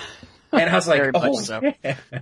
I was like, who the hell animated this one? I mean, never mind that it's bad, but there's all this anime coming into it. And I don't mind anime coming into it, but it's just, ra- it's so random because we never really seen it before in this cartoon. I mean, if it was Teen Titans, that's fine because that's the overall style of that show, but that's never been the style of Superman. So to see Jimmy turn into an anime character all of a sudden and to see Lois turn into an anime character all of a sudden was a bit of a shock. Though, if you want the truth, I wouldn't mind seeing an Anna, an anime-inspired uh, Superman cartoon. I think that could look really good. Yeah, That's just- they could probably Yeah. do some really good things with, uh, you know, e- Parasite. And as much as we hate her Livewire, Oh yeah, they could do a ton with Livewire. But, But uh, anyway, speaking of uh, Olsen's son, uh, he, he sounded uh, quite gay when uh, talking about the Fortress of Solitude and uh, Superman promising to take him there one day. exactly. I was like, "Well, Jimmy, uh, wow, okay, uh, you know, have fun. Mm-hmm. You're, you're probably going to be hurting after you're uh, done up there, but uh, whatever." hey, maybe Jimmy's into it. Who knows? You know, he, could go both ways. Nothing wrong with that. Um, speaking of uh, Jimmy and sex, though, and this is this is a serious question. I'm not I'm not trying to be funny or anything. Was it implied that Jimmy and Tina slept together? I don't know. When she was hanging around with Metallo, um, let me see if I wrote the note. Oh, Um, about, about spending the night with him? yeah, Metallo says something about Jimmy, and Tina says you didn't have to spend an evening with him. So is she just referring to the evening they spent going out to dinner and getting uh, accosted by the thugs, which of course we found out she actually set up? Or was there more to the date beyond that that involved, involved them going back to her or his apartment? I wasn't quite clear on what they were going for there. I'll be honest, and you know, I have as dirty a mind as anybody, but uh, I, I didn't, I didn't think anything of it. I just figured like, eh, well, you know, they spent the evening, you know, just driving around, going to dinner, or whatever they did. I didn't think anything uh, sexual came of it. Yeah, I was just, I, I didn't really think that, you know, they, they had slept together, but it was one of those lines where you could read it either way. Yeah. And I, I just had to mention it because, you know, we're seeing it this way, but some of our listeners might see it the other way where they're like, no, I, they might write in and say, no, I really do think that they slept together. So, um, you know, if there's anybody out there who actually thinks that, uh, that is what the line was intending, uh, write in and let us know. I'd, I'd like to hear what people think there. Um, you know, uh, well, kind of along those lines, uh, when Jimmy's getting chased around by those fangirls, um, Yeah. which is conveniently just be hap- happen to be gathered on that street corner there for some reason, uh, I swear on the onset, I thought I heard one of the fangirls say, I want you to have my babies. She actually says, "Oh, you could be my baby." Yeah, I, I want you to be my baby or something like Yeah, that, which, something which like that. really makes no sense at all. Uh, it just, Maybe like, she's got one of those weird fetishes. You know, there's there's those adults, and hey, if our, and if we've got any listeners that that are into this fetish, I'm not knocking it. I'm just saying there's this fetish out there where adults find sexual desire in dressing up in diapers and baby clothes and whatnot. So maybe one of those girls had that fetish and wanted to dress Jimmy up as a baby and have her way with him. I don't know. But it was a weird random bit of dialogue that I caught too, yeah. Yeah, and uh, might I say, Angela Chen is a fucking bitch. Holy shit! I mean, wow, what the what the hell happened to this woman? I never thought she was this uh, ca- uh calculating and uh, you know, out, she's outright committing fraud yeah. by by cutting those clips up like that. Um, wow, where did that come from? Yeah, that kind of bothered me. I mean, she's she's always been how can I put it? You know, she she does the sensational news stories. That's been her shtick. Mm-hmm. That's fine. We understand that, but I never got the impression that she was splicing things like that. And then all of a sudden she's doing it just to interview Jimmy Olsen to, to write us to, to put a story on the air about Superman's pal. I, I didn't get where that came from, and I didn't like that Jimmy was the one who got in trouble for it. You know, Jimmy at the end apologizes to Superman, yeah, for letting it get to his head, but also for all of that stuff happening, as if the news story was his fault. Jimmy just answered Angela's questions. He probably didn't even know the camera was on. I mean, he flat out said, but I wouldn't call us pals or anything. And she spliced it to, I would call us pals. Yeah. How is that Jimmy's fault? Superman should go to Angela's office and be like, yo, that's not what Jimmy said. You go on the air and you retract that woman. It's, uh, And I love how she didn't get in trouble for causing a police chopper's downfall. yeah, exactly. Exactly. That that's just fantastic right there. Let me tell you. Mm-hmm. Right. I mean, I understand they don't have time to go into like every little thing, but I would like to have seen like I don't know, like what's her name? Oh shoot, Maggie, Maggie Sawyer, come up to to Chen and start reaming her out, even just in the background. Like you could just just watch her shaking her finger at her, like blah blah blah blah blah blah. That would have been enough to satisfy me. We, you know, we didn't need to see a whole thing at the police station where she's getting yelled at. Just something in the background. But yeah, yeah, like- no, You and I are no gonna have a little talk later. Exactly. I mean, two two helicopters crash. She put people's lives in danger. That overhang, that that almost starts to crumble. Superman has to hold that up. You know, and they completely gloss over how Superman saves that because he's holding it up in the air, and then all of a sudden he's just back on the ground. Like, like, what did he do?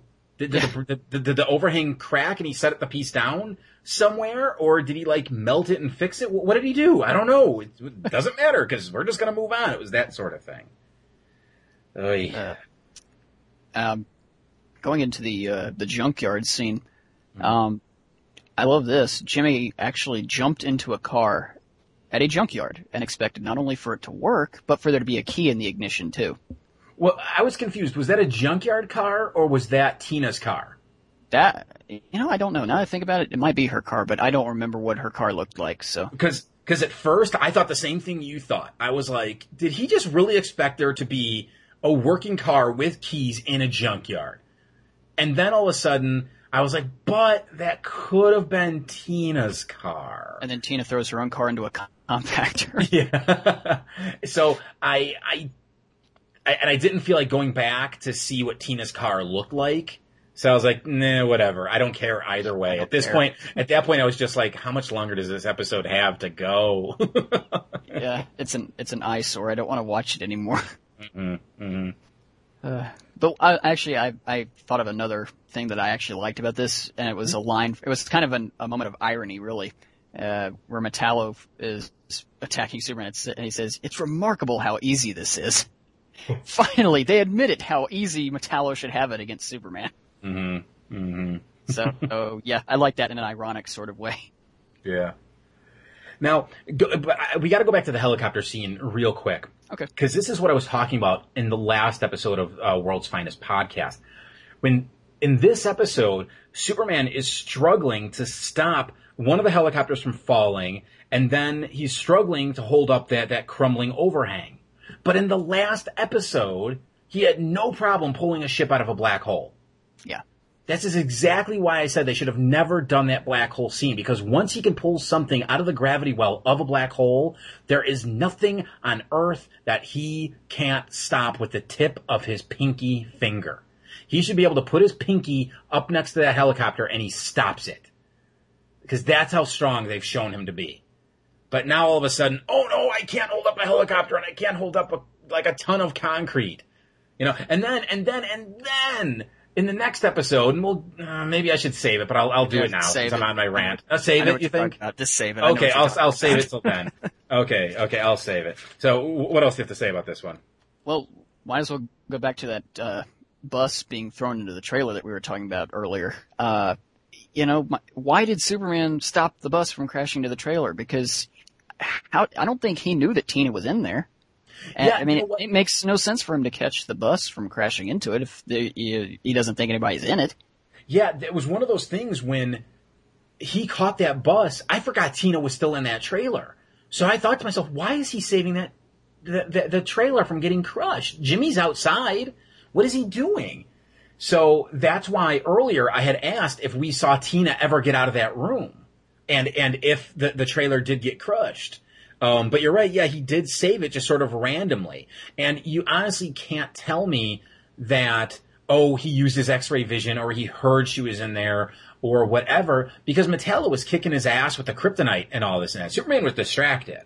Yeah. There's no way he knew what was going on in that trailer. So it, it just didn't make sense for him to be like, oh, let me stop this bus from crushing this random building. Like, really? You let other skyscrapers get destroyed, but you're not going to let some little foreman's office not not get crumbled? Yeah, that doesn't that doesn't fly, Superman.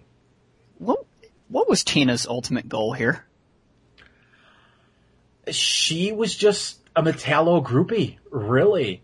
So she was just helping Metallo kill Superman because I like metal. Like, re-. Really? Yeah, it's like, oh, great, great. She she she likes fucking Metallo. Okay. Even though they've shown he doesn't have any parts down there. Yeah, and he can't. And even if he did, he couldn't get them up. Yeah, that was the thing. Like they kiss, and I'm like, Metallo. The reason he's pissed that he's Metallo is because he can't feel anything. So why is he kissing her? Like it just doesn't make sense. And he's like happy to kiss her. It's not like she kissed him. He kisses her back. Like why are you doing that? You can't feel it. Stop it. and I was wondering when did we last see Metallo? I can't remember what state he was left in.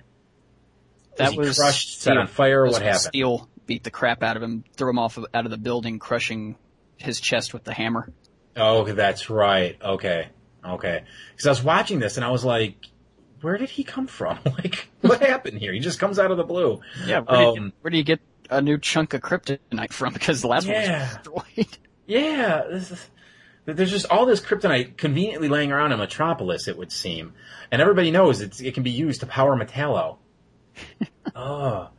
And speaking of Metallo, was his voice a little off? It just didn't seem quite right to me. Mm, I don't. I didn't look at the I credits to see if it was who who voices him. Shit, I can't remember. Malcolm McDowell. Yeah, was it him? Yeah, it was him. Okay, it just it just didn't seem like he was totally into the character this time. Well, Uh-huh. actually, no. That I agree with what you what you just said. That I agree with because it seemed to me like it was just kind of apathetic. Mm-hmm. But not that I blame him because this episode is just you know crap. But yeah, it did seem like he just was kind of winging it, like mailing it in. Here, kid. I think you lost this. I could have handled him. Coulda, woulda, didn't. You sound just like Batman. I'm nothing like him. Yeah, right. The mask, the attitude, the long underwear. Drop it. I'd love to know what happened between you two. Things change. No, kidding.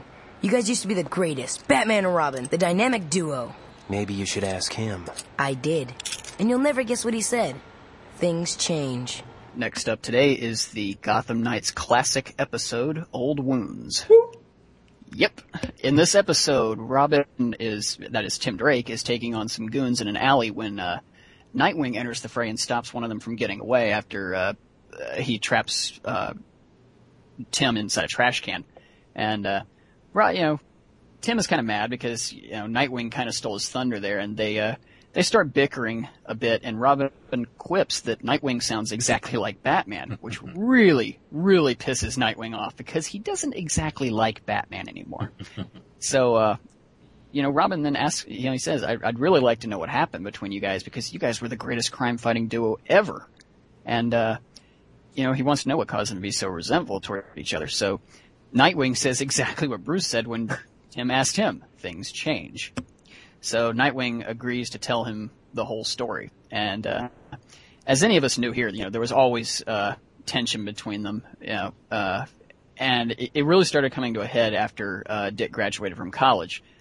You know, Bruce, uh, they say, they show point blank, Bruce wasn't in attendance because he was too busy tackling some dime a dozen criminals. Uh, and, uh, later that night, Dick and Barbara having a very, very romantic dinner and Batman uh, pages Dick to come help him stop the Joker from stealing this radar jamming device. And of course, Dick isn't very thrilled about this, but uh, Batman will hear none of it, and Dick has to come up with pretty much the lamest excuse ever to leave leave dinner with Barbara. and uh, when when uh, he arrives, Batman greets him with a very friendly "You're late," which pisses him off, which pisses Robin off even more. So they go off and they fail to stop Joker from stealing the device, but uh, they are able to catch up to the uh, the Patsy who was acting as the slightly unwitting lookout for uh, Joker's gang during this whole fiasco. And uh, Robin breaks through the door of his apartment, and as he's about to, uh, you know, threaten him, you know, like Batman style, like "Where's the Joker?" He uh, his four year old son walks up to Robin and with his little toy gun, saying, "I'll save you, Daddy," and or whatever, you know, whatever he says. And Robin is just taken aback, and then Batman just bursts through the window and throws the, the poor guy up against the wall, demanding to know where Joker is. And the guy legitimately doesn't know where the Joker is because he, wasn't told anything. And Robin He didn't even know he was working for the Joker until Yeah, he showed up at the at the original scene. Yeah. Mm-hmm. and uh, Robin just is in the background. He sees the guy's family just cowering in fear in the corner, and he tries to calm Batman down, but again, Batman won't hear any of it. And uh, Robin just leaves in utter disgust. And uh, you know, he later, like at like three in the morning, goes to Barbara's house and in a, in a mild frenzy, rambling on about how he can't just he can't be around Bruce anymore. He it's just it's driving him insane and Barbara wants to help, but you know, Dick can't exactly explain the situation without revealing who he is. And uh he basically leaves about as quickly as he entered. Uh and Barbara goes to Wayne Manor to ask Bruce what's going on. And Bruce then decides that because she cares so deeply for uh Dick that Yeah, yeah, I know. I know.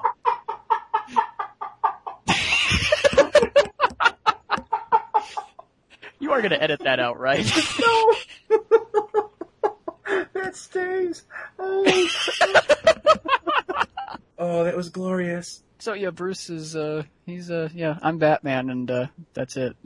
no. Uh, he uh he takes Barbara uh into into one of the secret entrances to the Batcave and she's you know, she's just uh in awestruck by all this all the stuff she sees and uh Alfred has a very, very, very funny moment, Mhm. and uh, and uh, he tells Bruce that they should look at the uh, the Bat computer's TV screen because Joker is on TV, and he's saying that he's going to use that radar jamming device to cause planes to crash all over Gotham, causing you know God knows how many deaths and destruction. And Bruce tells Alfred to contact Robin, but he isn't answering, so uh, Barbara volunteers to be Batman's backup uh, to go stop the Joker. Well, Grayson arrives later and wants to know where Barbara is since her car is outside uh, the manor. Uh, to which Alfred explains that they uh, went on an errand. So Grayson looks over and sees the Batmobile MIA and quickly puts two and two together. So uh, as Batman deduces, the uh, Joker has to be at the tallest building in Gotham to have the best uh, range for the radar device. And uh, you know, they're Joker's gang and the and Batgirl and Batman are all they're fighting up there, and Joker ends up knocking Batgirl um, over the edge, shall I say? and uh, Robin arrives and manages to catch her, and they both go back up top to help Batman, who's really not faring too well against the hyenas and the gang and Joker and everything else. And they eventually stop Joker, and afterwards, Dick and Barbara are just furiously arguing about you know keeping secrets from each other. And you know, at this point, Grayson has just lost all reasoning capacity whatsoever. Even though Barbara says that she volunteered to help Batman, and it wasn't the other way around. Bruce didn't force her to go or anything, and he quits. He he gives up the mantle of Robin. Now Batman tries to stop him, just to reason with him, but Dick turns around and just slugs him right in the face, effectively ending their partnership. Yeah. So uh, back in the present, Robin uh, Tim Drake asks why why he never tried to patch things up, and Nightwing just says, you know, he'll never change. But, you know, what's the point? And they start walking, and they discover a wallet on the ground that one of the pickpockets from the beginning of the episode stole, and they found out that it belonged to the guy who was the unwitting patsy for uh, Joker's gang. And uh, right now, uh, in the present, he has a job at Wayne Enterprises as, as a night security guy, and uh, he remarks about how great a guy Bruce Wayne is. How he, you know he always has time to stop by, ask how his his son's doing, even though he's you know he's Bruce Wayne. And uh, Nightwing says very bluntly, uh, "Mr. Wayne is a good man." So you know they go, they leave, and uh, Robin and Nightwing see the bat signal. As Robin prepares to leave, he asks if Nightwing is uh, is going to join him, and he says, "I guess it's about time." So Mike, it's old wounds. Woo! Indeed. Yeah, this episode, you, you said it already, is is just classic. I was going to say this may have the best animation of any Gotham Knights episode. Well, It's v- I don't know. I'm not now. Of course, I'm just saying that because maybe I'm just love. I loved how crisp everything was. Yeah. I mean, and I, we haven't seen the rest of the episodes yet. Hmm. But um, I think maybe okay, maybe um, uh, God, growing pains that might have better. Maybe that's better. But uh, other than that, I can't really think of an episode that's animated better than this one. Yeah, no, this one it definitely it looks good, um, especially compared to that last Superman episode. Um, but if you actually go back and you look at some of the, and I hope I'm using the right terminology here, the staging of some of the characters, they're they're a little stiff, and oftentimes it looks like they're scrunching down to like fit into the frame. Um, it's it's kind of hard to explain, but okay, you know when Batman and Robin, you know when we're talking uh, the the uh, Dick Grayson and Robin, they they go to stop Joker and his goons at that lab or that warehouse or whatever it is when he's getting the disruptor. Mm-hmm. There's something about the way the characters are standing, the way they're positioned on screen. It just doesn't feel totally natural, and you get some more of that in the apartment when they're assaulting Connor, and you get some more of that on the final rooftop battle between the Joker and his goons and Batman and Barbara and or a Batgirl and uh, Nightwing. It's just it, it, it's it's like they weren't entirely comfortable with drawing the action sequences. Uh, they being whoever storyboarded this and or whoever uh, did the actual animation. Um, but besides that, besides that, it still looks good. It still flows nicely. It's just these little moments that kind of stick out like a sore thumb. Okay. Well, I I didn't really pick up on that, but mm-hmm. I'll actually I'll, I'll, take your word for it because uh, I I, didn't, I wasn't really paying attention to that as much because it was just I was just engrossed in the story. And how can you not be? No, exactly, and exactly. And I should say, this isn't me nitpicking it now after I've seen this episode dozens of times. This is literally something I've noticed since the, like the very first time I saw this one.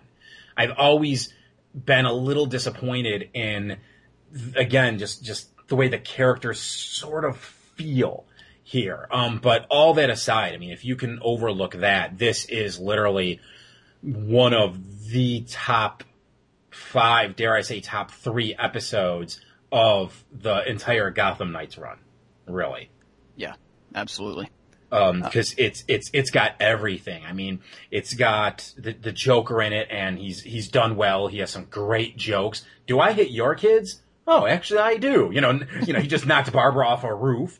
Um, it's it's got some uh, great character moments between Dick and Barbara. It's got that that epic breakup of uh, uh, Batman and Robin. Again, it's got more of that uh, brotherly uh, relationship. love relationship, yeah, between uh, uh, Nightwing and Robin. And at the end, we get to see Robin, st- or I should say, Nightwing, start to melt a little. The heart, the ice around his heart.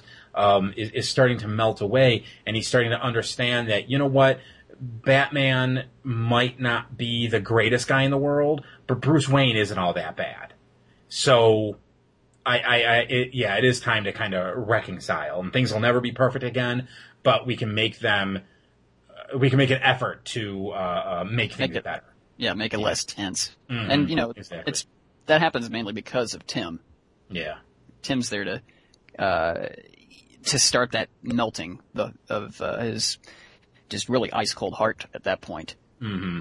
Mm-hmm. And uh, again, this is another great another great uh, Tim Drake. It's not really a Tim, you know, it's not a Tim Drake episode, but they in the you know three minutes or four minutes that he's on screen, there's just there's a lot more character development, and it's yeah. it's very impressive how they were able to even to uh, further along his character development in such a short amount of time, considering that um, you know, that's he wasn't really the focal point of this episode at all. Yeah. Yeah.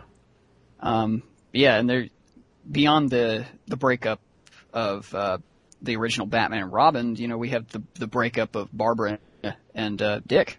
Yeah. Which is, it's really sad because you know they t- they really do love each other very much, mm-hmm. and uh, it's really sad to see them not not be able to stay together because of uh, because of their alter egos. Yeah, it, it, it definitely is because they they do have a great relationship, but then Batman just unintentionally got between them, really, and you know, so did their costumed careers. But of course, that was inspired by Batman, so it's still it's all Batman. No matter how you look at it, it's really Batman's fault that that that they can't be together. Um, you know, and I kind of wish we would have seen something um, later on down the line in Gotham Knights or even in Batman Beyond that nodded at Nightwing and Barbara getting together. Um, but that just doesn't happen because when Gotham Knights ends, we never see Nightwing in Batman Beyond, do we? We never see Dick Grayson. Um, he's mentioned now and then. I know he's mentioned in Return of the Joker, right? Yes. Just and I know he makes uh, a very brief cameo in an episode of Justice League Unlimited. Um, very brief, a blink and you miss it cameo, of course. Um, but yeah, in Batman Beyond, it would have been nice if they would have just sort of implied that even if they didn't get together totally in the end, that they gave it another go. Like, like Barbara's got Barbara and Dick got married for a few years. No, it didn't work, but they tried. You know that that sort of thing. Just the Yeah. fact that it ended on that rooftop is extremely, extremely sad because they are a great comic book couple. Oh, yes. Um, that's why I was actually a little mad at DC when they ended their relationship in the comic. You know, before um, Infinite Crisis was it? I think it was, or during it, um, Nightwing proposed to Barbara. He proposed to her, and uh, then they did this whole one year later where their books jumped ahead one year, and they were broken up.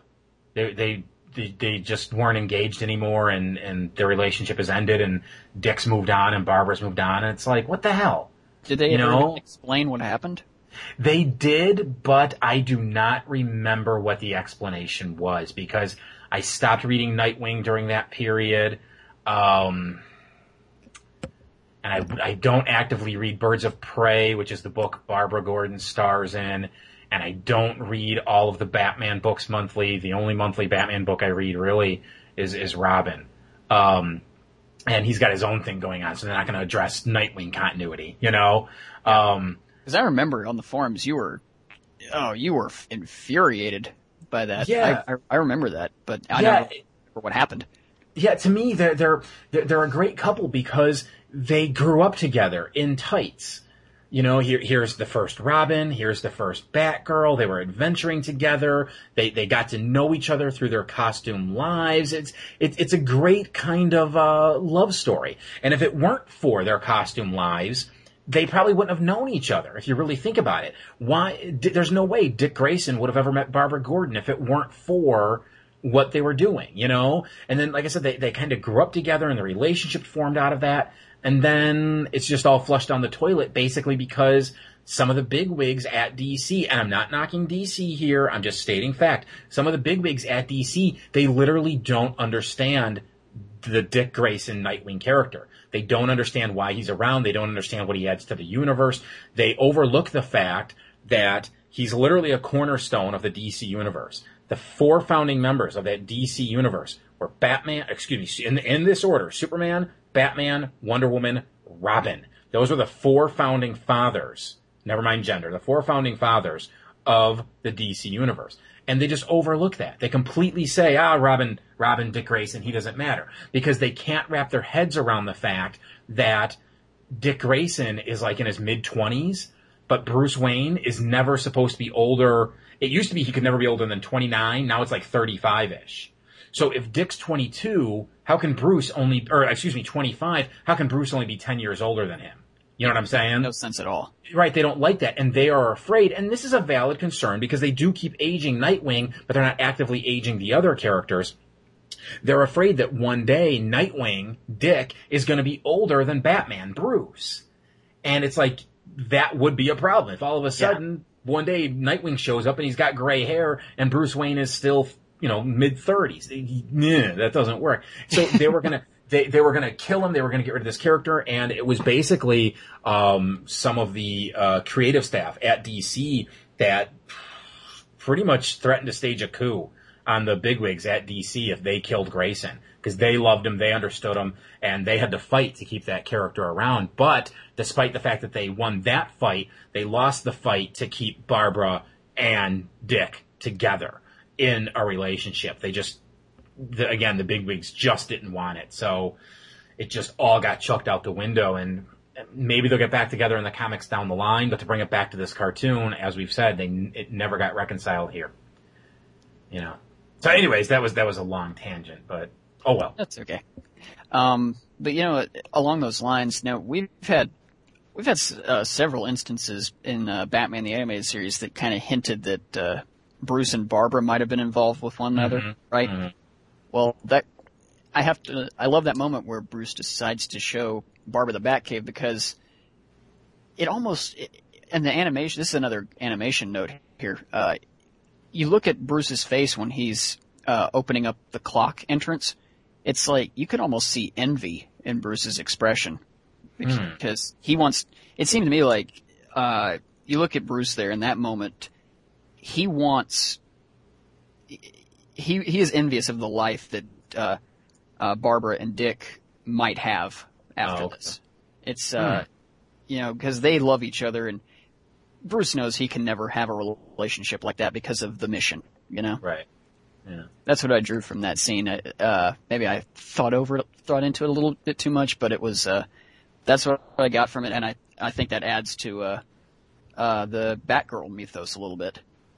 I'll, I'll have to go back and rewatch that, but Cause he You- says, you might be right you there. deeply care for him, don't you? yeah, and his face does soften a little, doesn't it? Yes. Yeah, you, you've got a you've got a got a very valid point there. Hmm.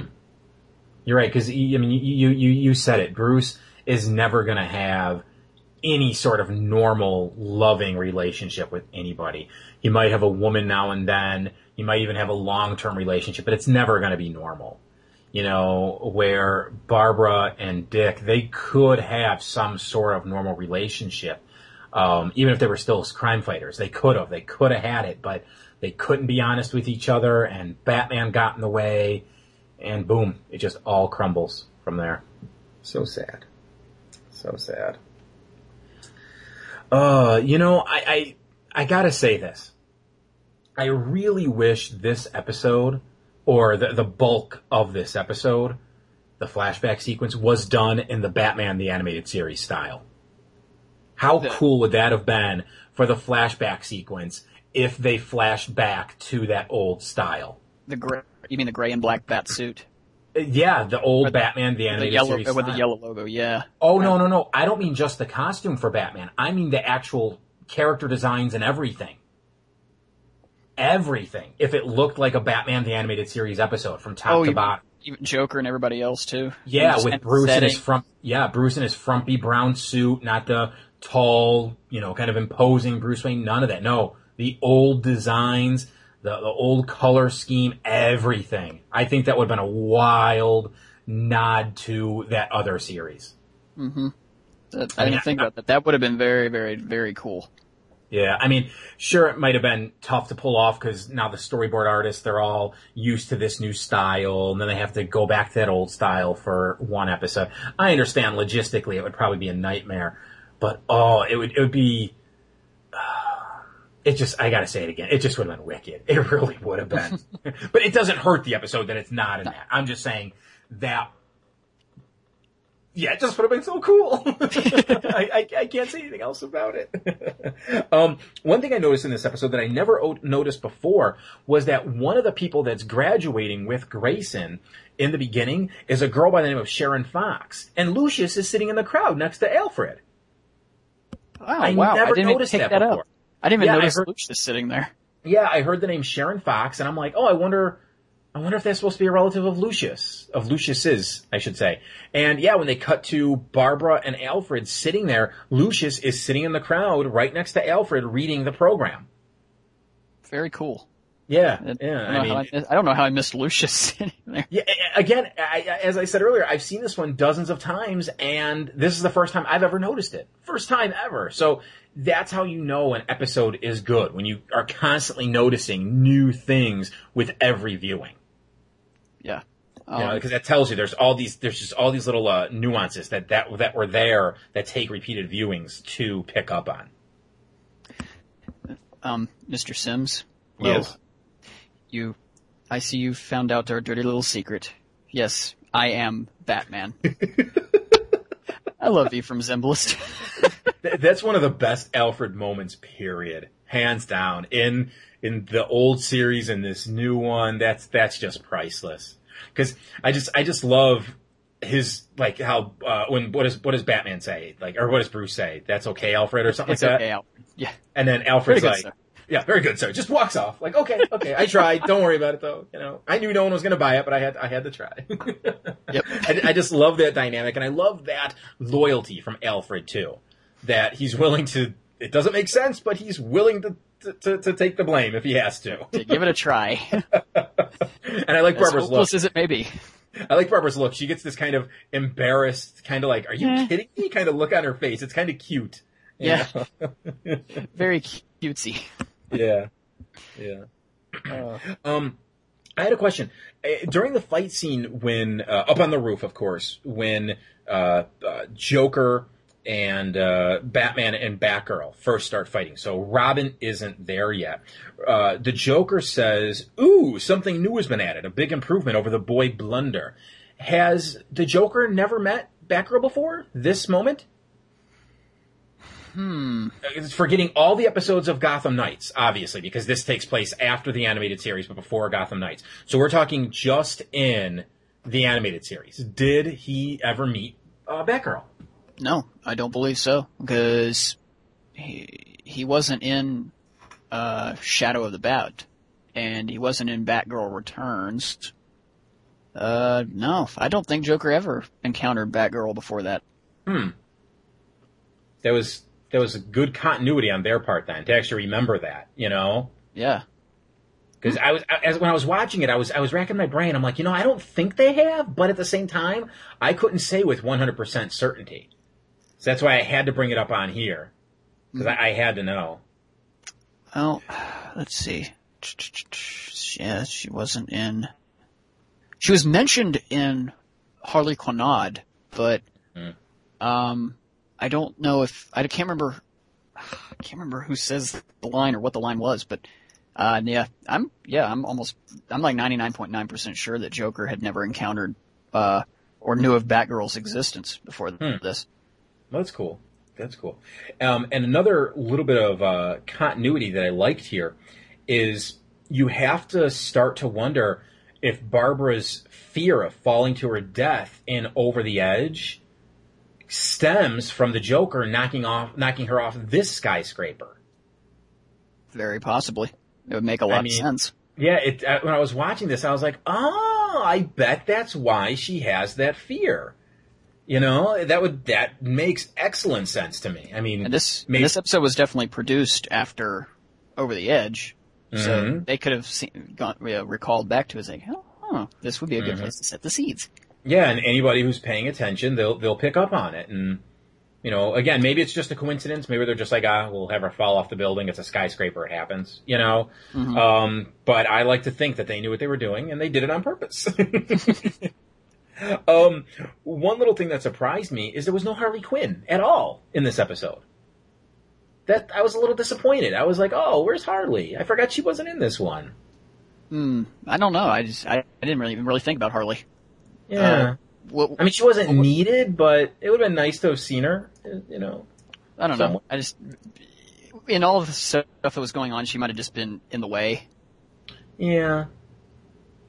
Yeah. But- it's just, I and. I, I'm not keen on the idea of adding a female villain because there's a female hero in the episode. Uh, but that tends to be what comic creators and uh, producers of television shows like this do. Um, so I'm just saying, I was a little surprised that they didn't do it. Like, oh, Batgirl's in it, so we have to throw in Harley, so she has someone to beat up. You know what I'm saying?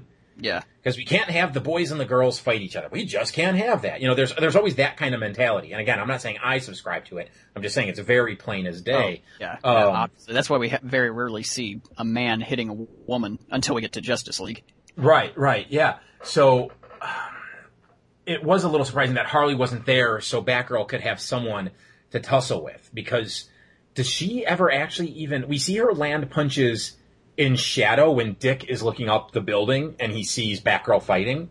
But do we actually ever see her punch any of the guys, or the guys hit any of her, barring the Joker knocking her in the head with She, the, with get, she she gets a couple of kicks off on them in in plain camera view.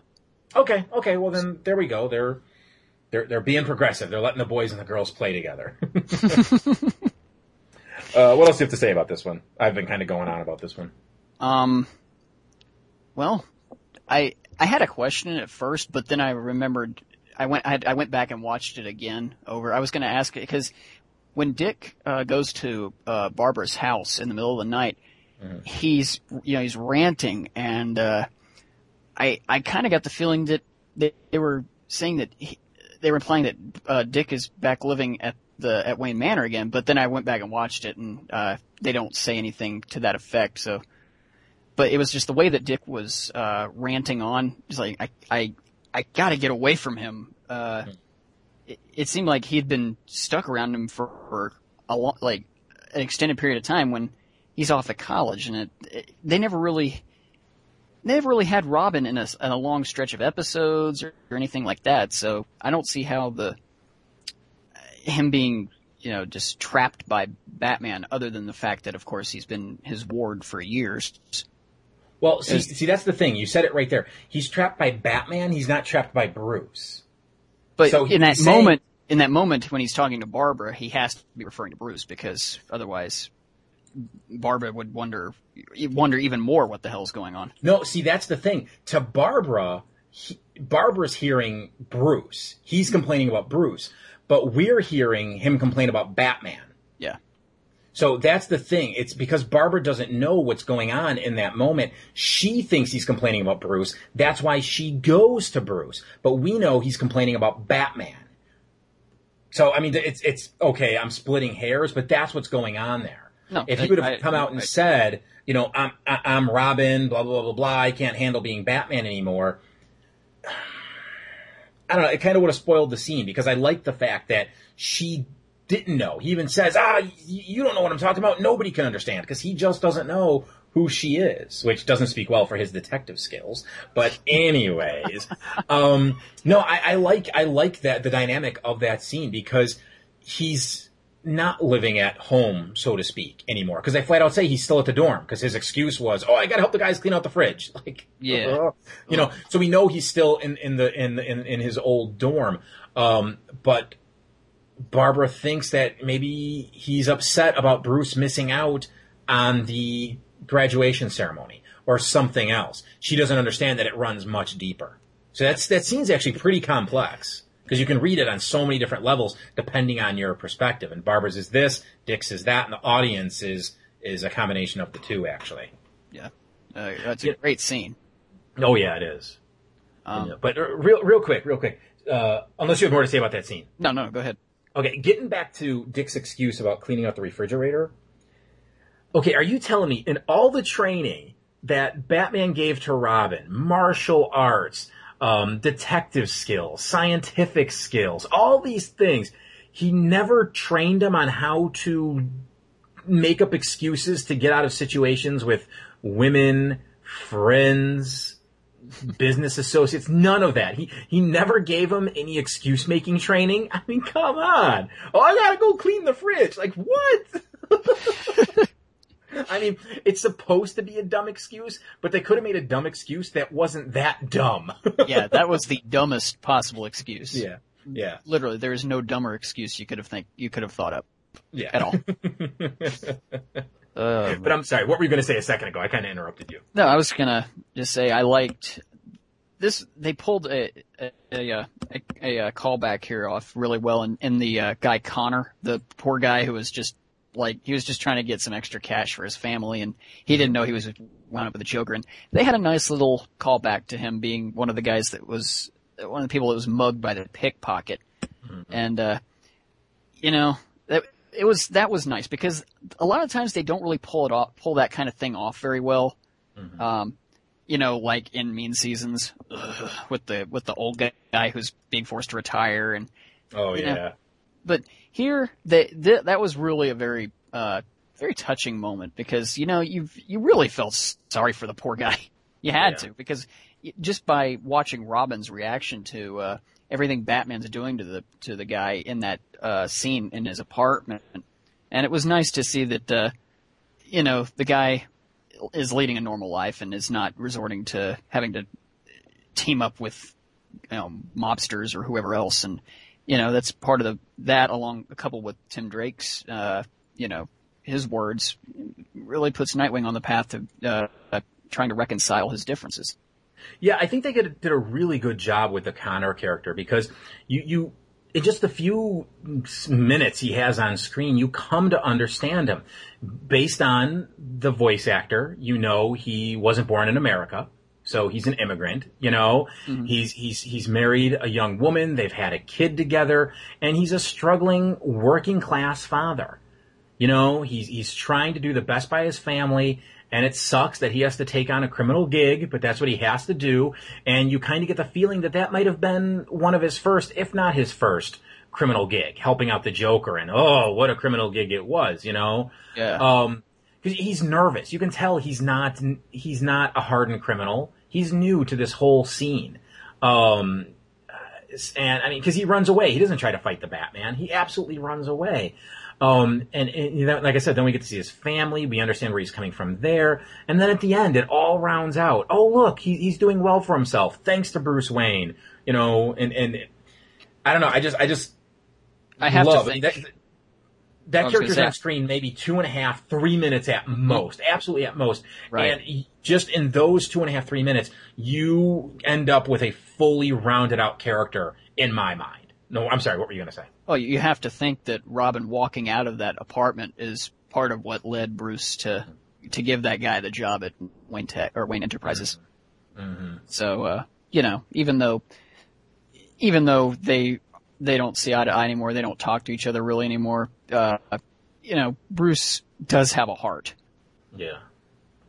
Yeah, he, even though he thinks he's right all the time, there are moments when he realizes he's gone too far and his son, for lack of a better word, his partner, uh, walking out on him like that in the middle of trying to chase down the Joker does tell Batman he has crossed the line. And that line is beating up a father in front of his son. I mean, this is essentially what happened to Bruce. His parents were murdered in front of his eyes. This little kid, to, to him, his dad, it, it's the same thing. You know, he's seen his dad get roughed up, bloodied up. You know, he doesn't know what's going to happen to his folks here. Mm-hmm. So Batman realized in that instance, in excuse me, in that instant, he had potentially traumatized that kid into becoming another criminal or another vigilante like him. And either way, he can't handle that. He doesn't want there, there, I should, he doesn't want there to be other vigilantes. He doesn't want that. And he definitely doesn't want to be the reason they were created. So yeah, exactly. It was, it was Dick walking out on him that made him realize, you know what? I have to atone for this moment. I still have to be Batman. I still have to get information, but I have to make up for this again, I mean, you, you, there's so much you can read into that scene. You just, you, this is one of those episodes you just can't take at, at face value. Oh, you God. really do. Once it's over, you really do have to think about it. You have to think about all the threads and all the relationships that were changed and birthed. Thanks, thanks to everything that was going on in this one. It's, it's You really beautiful. have to watch it at least twice. I would Mm-hmm. say in succession. Just watch it over again after you watched it uh, once, so you can really just gather everything. And it's it's really like The Dark Knight in that aspect. I had to go watch it by myself, the movie, uh, again, and I was able to, you know, see things I didn't see before and notice, uh, uh, you know, just little things, little relationship quirks and stuff like that. LexCorp has been testing explosives off the eastern seaboard. The explosions have caused extensive damage to my home, Atlantis. Whoa. You mean Atlantis is real? Very real. And very angry. I was sent here to try to put a stop to the tests, but my peaceful overtures were met with violence and capture. What happens if you don't make it back? War. Next up is the Superman the Animated Series episode, A Fish Story. In this one, Lois, wearing pants, and Jimmy, wearing a signal watch, are out to sea with Bibbo. And uh, they are, Lois is basically interviewing Bibbo uh, because a lot of the local fishermen um, are, uh, not just fishermen, but any of the, the, the, the sailors are afraid to go out to sea because the, uh, the sea creatures have been acting very strangely as of late, and no one knows why. Well, Bibbo, he's like, you know, he's he's a hardened sea fellow. He's like, oh, I don't believe any of that stuff, Miss Lane. So he's he's taking them out, you know, to to do this interview to show them nothing's going on. It's all just stories. And uh, while they're out at sea, two giant whales start attacking the tanker that they're on, and uh, they they attack it so bad that it starts to sink. Superman comes in, of course, he saves the day by uh, making the whales headbutt each other, a la Hulk Hogan fighting two bad guys at the same time.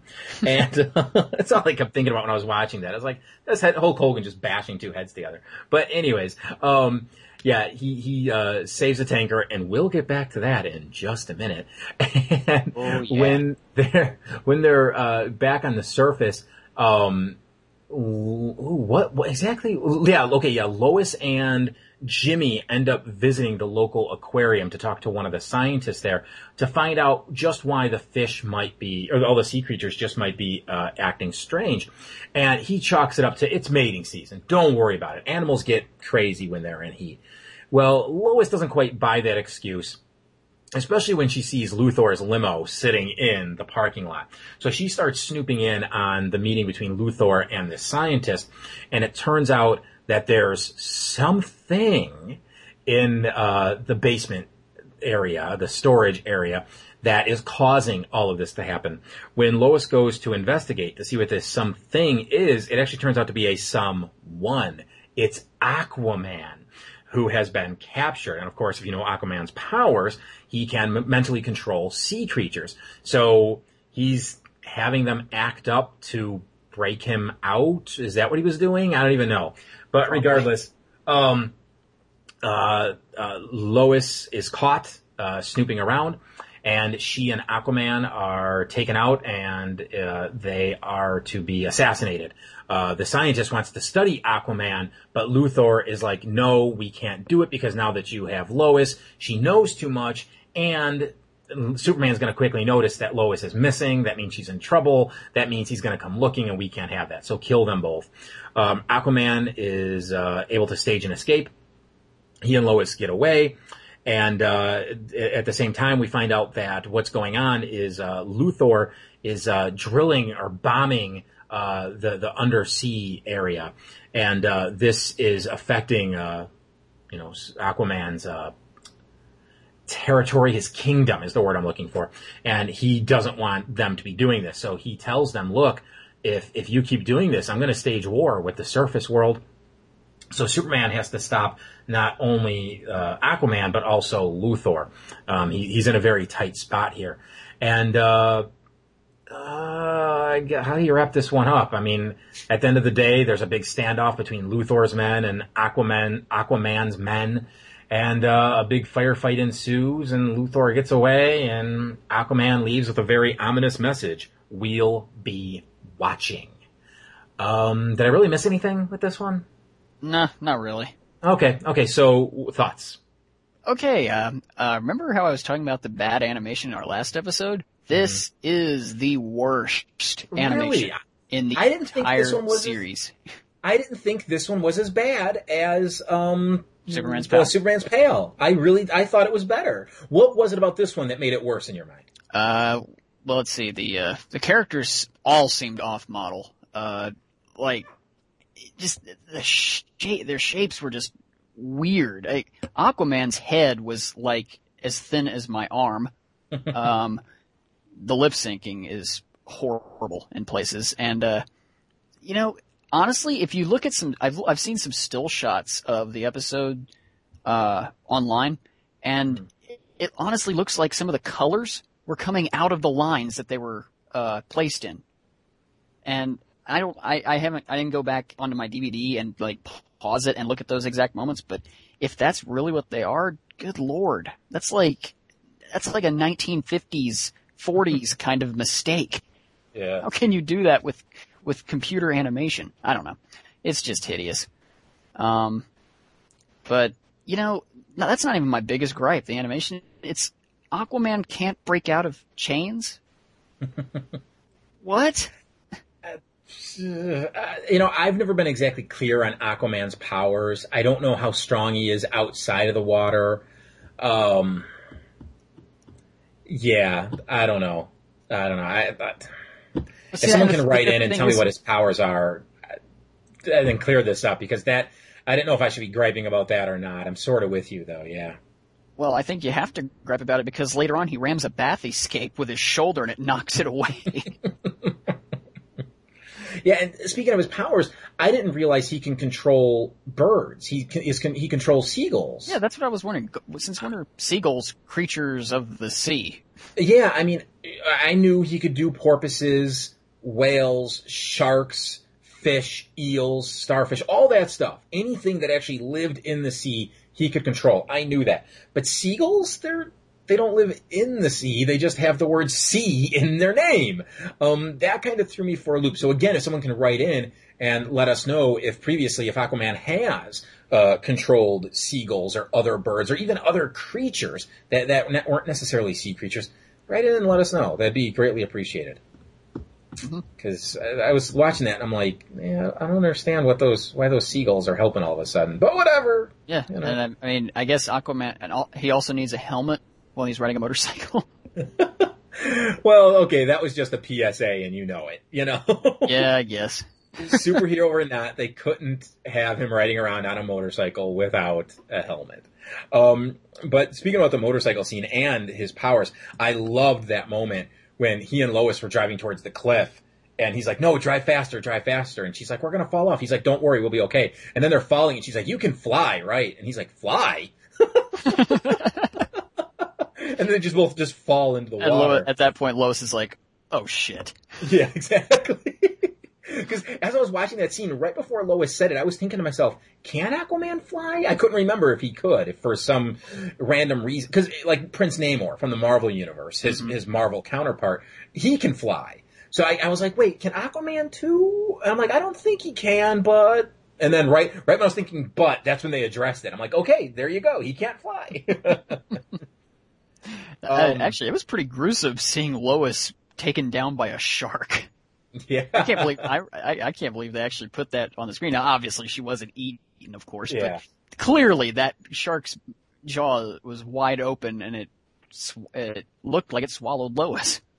Yeah, that's actually thought. That's actually what I thought was going to happen. I thought we'd see the shark pop up at the shore or near a, a rock or something, and it would open its mouth, and Lois would crawl out, sort of like you know, like like out of a whale's mouth, that sort of thing.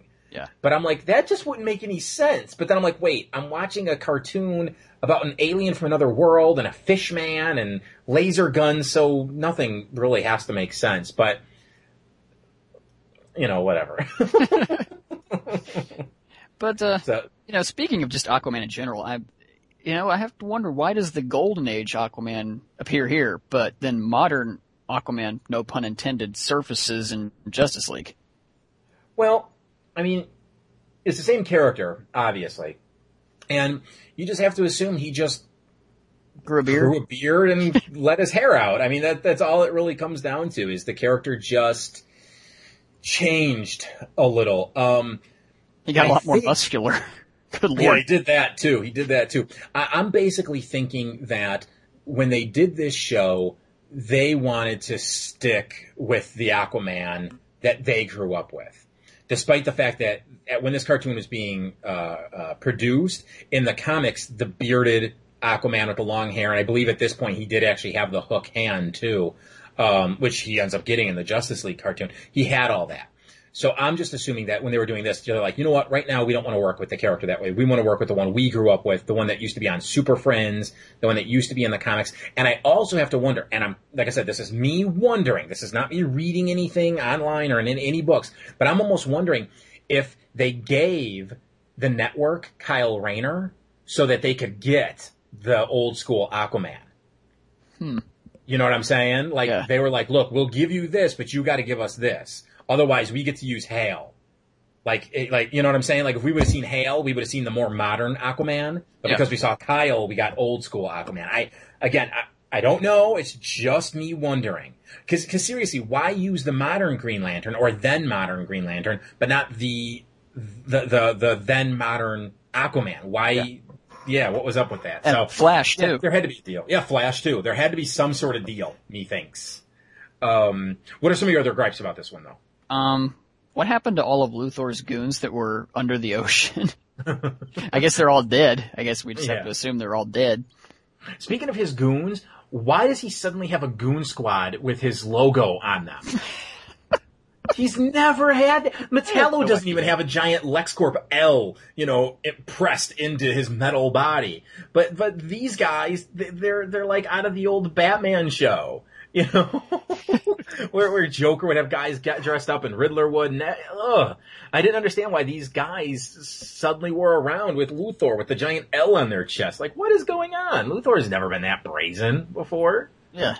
Ugh. I mean, he's arrogant, but he doesn't really want his name just thrown around out there. His uh, his uh, monogram, I should say. Mm-hmm. Mm-hmm.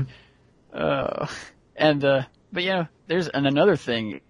Uh, this is just kind of a little mini gripe. Uh, uh, when they're driving around, when Lois and Jimmy are driving around in the uh, the parking lot, Lois is revving her car up, and they're just going through the parking lot. You know, like I don't know, two, three miles an hour, and it's you can hear clearly hear in the background the car, the car going. and I'm thinking to myself, okay, either you're burning the hell out of your clutch, or you need to check your timing belt, lady. You mentioning Lois's car made me uh, think about something. I don't remember her driving a stick before. I always thought she had an automatic, but in this episode, Jimmy's struggling with that car Yeah, because which it's is a pretty stick. funny. He even mentions the clutch. So I'm like, wait a minute, what's what's going on here? And then that made me wonder what Jimmy's age was was because he flat out says, "I only have a learner's permit." Now, of course, I know not everybody gets their license at 16. Something happens. Some people don't get it into their 20s, 30s, even. They just didn't have to drive. So, but it made me wonder. I'm like, yeah, how old is Jimmy? Is he is is he supposed to be a teenager? Is he in his 20s? I don't know. What did you think? Uh, I get. I just assumed then and there he's 15. Uh, Yeah. That uh, that's all I could read from it because I never really thought about Jimmy's age. Truthfully, it never Mhm. really popped in my head. Uh, well, how old is Jimmy Olsen? Eh, who cares? Yeah, exactly. I mean, I knew he was younger, but I really thought he was like 18, 19, kind of just, I, I use the term in quotes, the hip young kid hanging around the, the bugle as, as an intern or whatever, trying to get some college credit. That's what I always thought he was. Yeah. I never really got the feeling that he was a high schooler. Um, but that's what he, that's pretty much what, what, what they were going for here, I think. At least in this episode, I don't know. I don't even know if this is a good or a bad episode, just because I was so distracted by how how bad I thought the animation was, and how, yeah, how and how Aquaman just seemed, it Aquaman just seemed neutered, really, because you know he's so Because he couldn't break the chains. yeah he couldn't break the chains. He's so thinly drawn. Now I know Mm-hmm. Aquaman's. Uh, the Golden Age Aquaman wasn't exactly a muscle man, but still, he Yeah. was just like a stick figure, like me. Well, in truth, it makes sense for Aquaman to be a little on the thinner side. I mean, think about it. The Flash should never be a thick guy because he should have a runner's body. Right. Um, same with Aquaman. He, he should have a swimmer's body. You know, where he's got strong arms and strong legs and, but the rest of him can kind of be just like really thinned out. Um, so that didn't bother me so much. In fact, I didn't even really notice his, uh, the, the shape of his body at all. I, I, I honestly didn't think the animation in this one was that bad. Um, when Lois and Aquaman break out, uh, when they stop their, the, the assassination on their lives, I loved that fight sequence where Aquaman grabs that guy and smashes his face into the truck, and then they run over to the motorcycle, and there's the chase on the street, and they dive into the sea, and I th- that looked great. I thought all of the sea creatures looked really good. Um, I thought the ships at the end, and you know the the sinking ship and the, The final design- battle. The I design of Aquaman's ship stuff. is great. Yeah. I love that. That was uh, uh, it honestly reminded me of uh, the New Frontier, the Mm, at the very mhm. end there. Yeah. Yeah, I, I I really did not have a problem with the way anything was designed or any of the animation. Um, maybe later on I'll go back and rewatch this one um, to to see if I can find what what you're talking about. But you know, through this viewing here, yeah, I just wasn't picking up on it. Um, because I do want to go back and watch this one again because this is one I don't entirely remember seeing before. This is sort of like Critters for me, not in terms of quality, in terms of did I see this one before? Because I know I'd never seen this one before. yeah, because you know I should have picked up who was in this based on the title. Like, duh, it's it's one of those duh moments. But when Aquaman first appeared, when Lois saw him in the in the Bacta tank, for lack of a better term, I literally was like, "Oh my god, Aquaman!" I mean, I I literally shouted out. Um, thankfully, I was home alone. Otherwise, Jenny would have been like, "What's going on? Why is Mike yelling about Aquaman?" Um, but yeah, I, I really thought Aquaman debuted in the Justice League episodes, not here.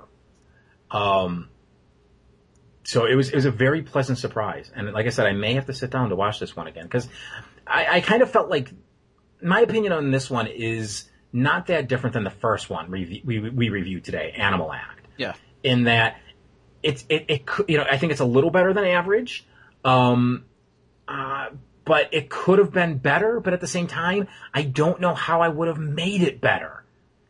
You know, I think it's a decent introduction for Aquaman. They they set him up as a badass. They really did. He throws the trident at Luthor, you know, kind of trapping his arm. Yeah. Um, and he catches the harpoon right as it's about to Yeah. Oh. his heart. that was nice. You know, there's there's uh there's th- th- he's got an he's got an army, an entire empire at his command, and they're willing to to to go to war for him. He did he doesn't even tell them to fire. But the second his life is in danger, they're like, screw that, that's our leader. Fuck you for trying to kill him. You're going down, humans. You know, so they did a real good job of making Aquaman a very strong, very powerful character in the DC animated universe because oftentimes people think of Aquaman as just the guy who can talk to fish. Like, what can you do with that? You know, get him 50 miles away from the, the shore and what can you do? Talk to your goldfish? Ha ha ha ha ha.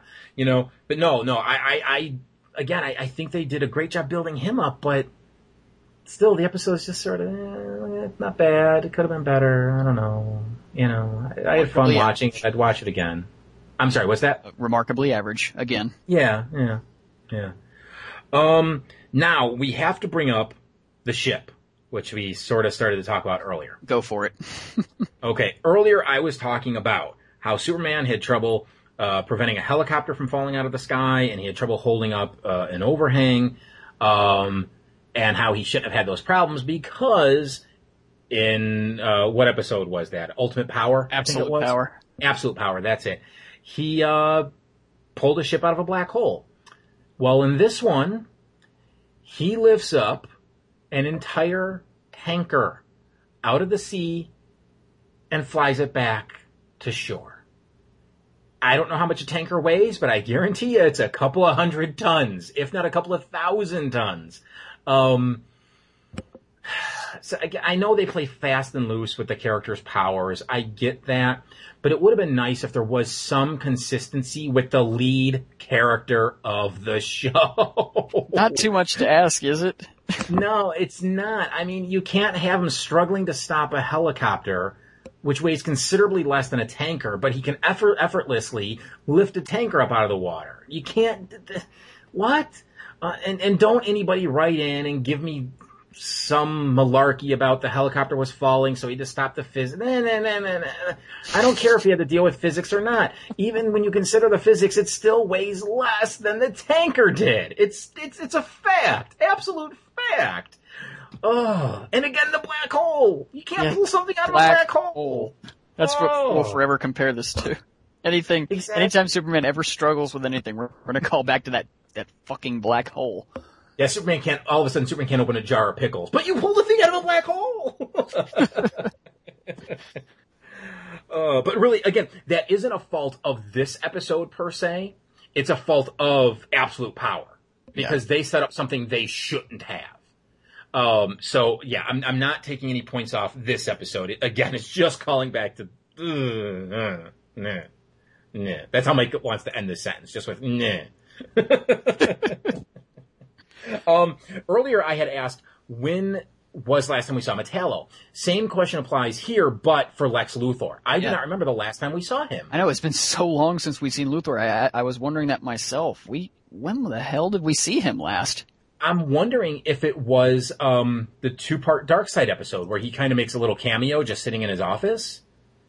I've got the list of episodes here. Let me see. Okay, this was a fish story. He's not in Superman's Pal. He's not in Brightest Day. He's not in Absolute Power. He's not in Little Big Head Man. What was Obsession? I don't remember that one. We give it really low scores. That's probably why I don't remember it. Session was the uh, Toyman episode. Okay, he wasn't Uh, in no, that one. wasn't in that one. He wasn't in New wasn't Kids in Kids in Town. Uh, he wasn't in Knight Time. No, no, was he? No. No. He wasn't in Where There. What was Where There's Smoke? Volcana episode. Uh, he, was he in that one? No. Wasn't in that one. Little Girl Lost was the Supergirl episode. Yeah. So it would have been his cameo in Apokolips Now. Wow. So let's see. That's one. Okay, uh, uh, there's Apokolips Now, and then one, two, three, four, five, six, seven, eight, nine episodes without Lex Luthor. Wow, wow, that's wow. Quite amazing. Yeah, considering how often he was used before this point, he was like in every other episode, if not every episode. Yeah. Um, and then let's see after this. What's okay? Upcoming, we have Unity, The Demon Reborn, and Legacy. What's Unity? Unity is that horrible, horrible episode where they, uh, the preacher looking dude, uh, is like this alien, he's trying to infect everyone into this and con- I don't know, like assimilate them into this hive thing and Supergirl has to basically save the day and, or she, well, she and Superman have to save the day because it, it, it takes place in Smallville, I think. Okay, so then we'll assume Luthor is not in that one. Uh, the Demon Reborn obviously is going to be a Ra's Ghoul episode, but is Luthor in that? No. Okay, I'm ass- I'm correct in assuming that's a Ra's Ghoul Oh, episode. it, it is, yeah. It's great. and episode. then Legacy. Ooh, is that the one where Superman is brainwashed by Darkseid? That's it. And is Luthor in that one? Oh yeah, yeah. He's he plays a pretty critical role in it too. Okay, okay. It's been forever since I've seen Legacy. Um, so okay, at least he comes back before the series ends, because as, as much as I didn't mind a fish story, it would have been a shame if this is how he went out before, you know, we get him again in Justice League. yeah. that would have been pretty damn lame. Yeah, it definitely would have. Um, let's see, what else do I have to say about this one? I don't know if I have any other notes here. I mean, I, I guess the only other thing I'll bring up is Superman bursting through the ship while carrying Lois. Like, he couldn't knock on the door. I, I understand he's in a rush, he's got to stop those bombs from going off and all this and that, but he just burst right through the ceiling as if it's not going to hurt Lois at all. And then, and then he does it again. He leaves Lois there and he flies away through the roof. It's like, dude, it might be Luthor. You might hate the guy, but use a fucking door. You're going to hurt someone causing the mess coming down from the ceiling. Not to mention- it's sort of like him throwing. I'm sorry, what? I was gonna say, not to mention that he just left Lois with, he's tried to kill her numerous times. Yeah, exactly. Like, Lois, don't worry. We're in international waters. Luthor has flat out said that he can do anything he wants out here, but you'll be safe. You'll be safe. Don't worry. They're not going to throw you overboard. They're not going to shoot you in the head. Nothing like that's going to happen. I'll be back in a jiff. Who's this? Sure is ugly. It's Merlin's demon, Etrigan. Merlin? The Knights in Armor magician guy? He had his own demon? He summoned it to defend the realm of Camelot, Merlin's home. When Camelot finally fell, Merlin decided to keep the demon in the service of humanity and merge the creature with one of King Arthur's noblemen. Look, there's something on the back of it. It looks like you. You think? And finally up today is the Gotham Knights episode, The Demon Within. Uh, what happens in this episode is Bruce and Tim are going to uh, an auction, and uh, while there, uh, Tim comes across this very creepy child with his very creepy cat, and um, you know, the Tim has absolutely no desire to be there whatsoever, but this uh, very gothic, creepy witch boy uh, is is thrilled to be there. He's by himself, and he wants to. He's very rich, as we'll find out soon, uh, very soon after this. Um, so they go into the auction room, and, and uh, there's what's on auction is this uh, branding iron that apparently belonged to uh, Morgan Le Fay, who will actually come into play in Justice League, and um, this, it, of course, when having to deal with Morgan Le Fay, it has all kinds of powerful magical properties, but they don't know this yet. Uh, Bruce doesn't know this yet, but um, Jason Blood, an old friend of his, is at the auction too, and uh, he and this very creepy child are b- bidding back and forth for it. Uh, so Bruce decides to just outbid both of them and give it to give it to Jason as uh, just a, a a gift, really. And it was uh, and Jason is very grateful for this uh, because it turns out that the uh, the artifact in question has the ability to separate uh, separate and combine living beings from.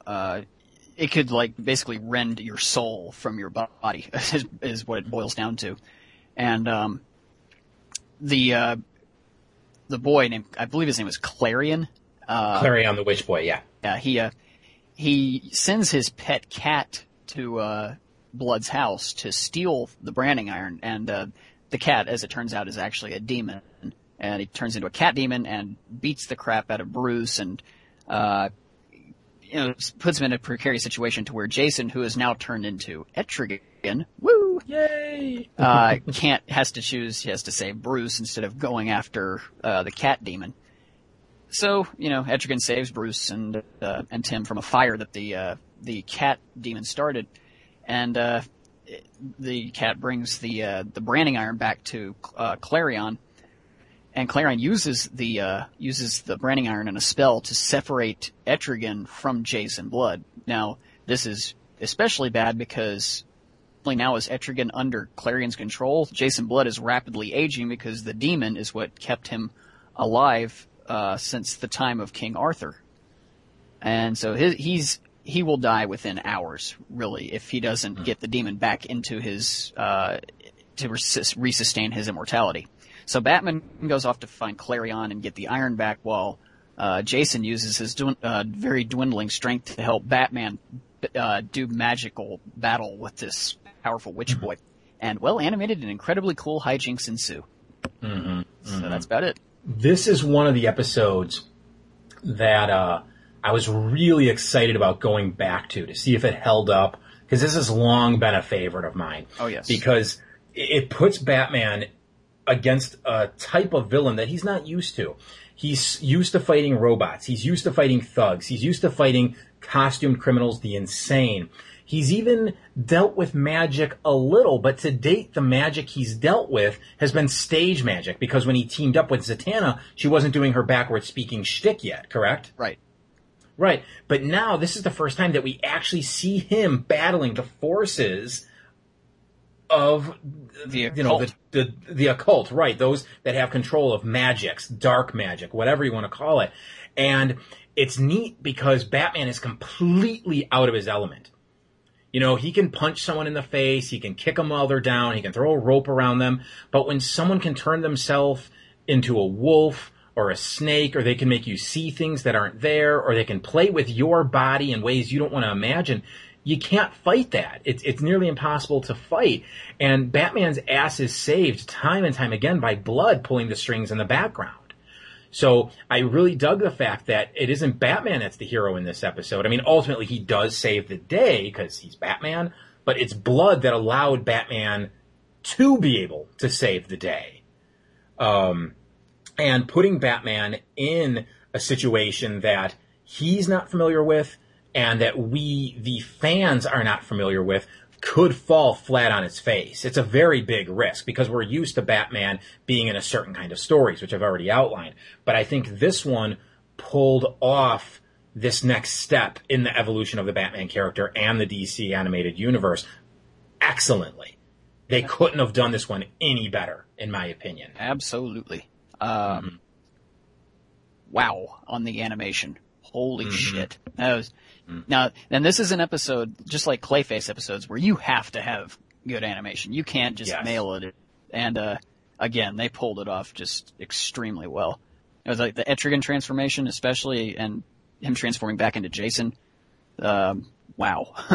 One of my favorite moments, animation wise, was when, um, Batman's fighting Klarion, and all those spikes start coming out ooh, ooh, of yeah. Batman's body. It's nasty, but there's one that looks like it comes out of Batman's shoulder, out of his neck. I can't, it happens so quick, I can't quite tell. But if you pay attention, you see Batman's head kind of get cocked to the side.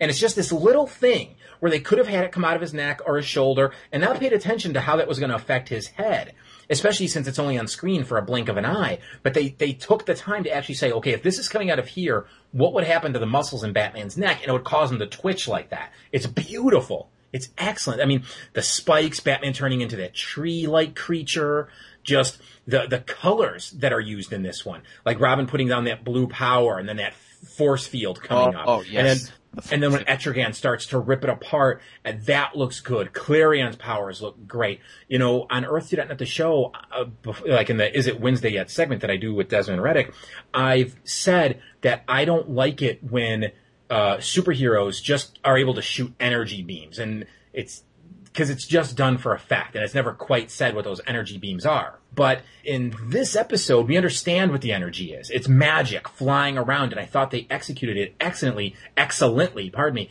at the end when Klarion's uh, I think he's kind of got Batman on the ropes, if I remember correctly, and all of a sudden, just this kind of a purple violet beam just comes out of nowhere and just blasts Klarion. Oh, that it just looks so good, top to bottom. This episode, might be the might be the one that was animated the best of the three Batman episodes we've done today. I think. hmm The Klarion kid, uh, you know, he's he's annoying, but he's annoying in a good way. He, he's supposed to be Yeah. annoying. He's like this this scrawny little magic user. So I mean, it's it makes sense, and he is fucked up. They don't specifically say it, but they pretty much imply that Klarion fed his parents to his cat.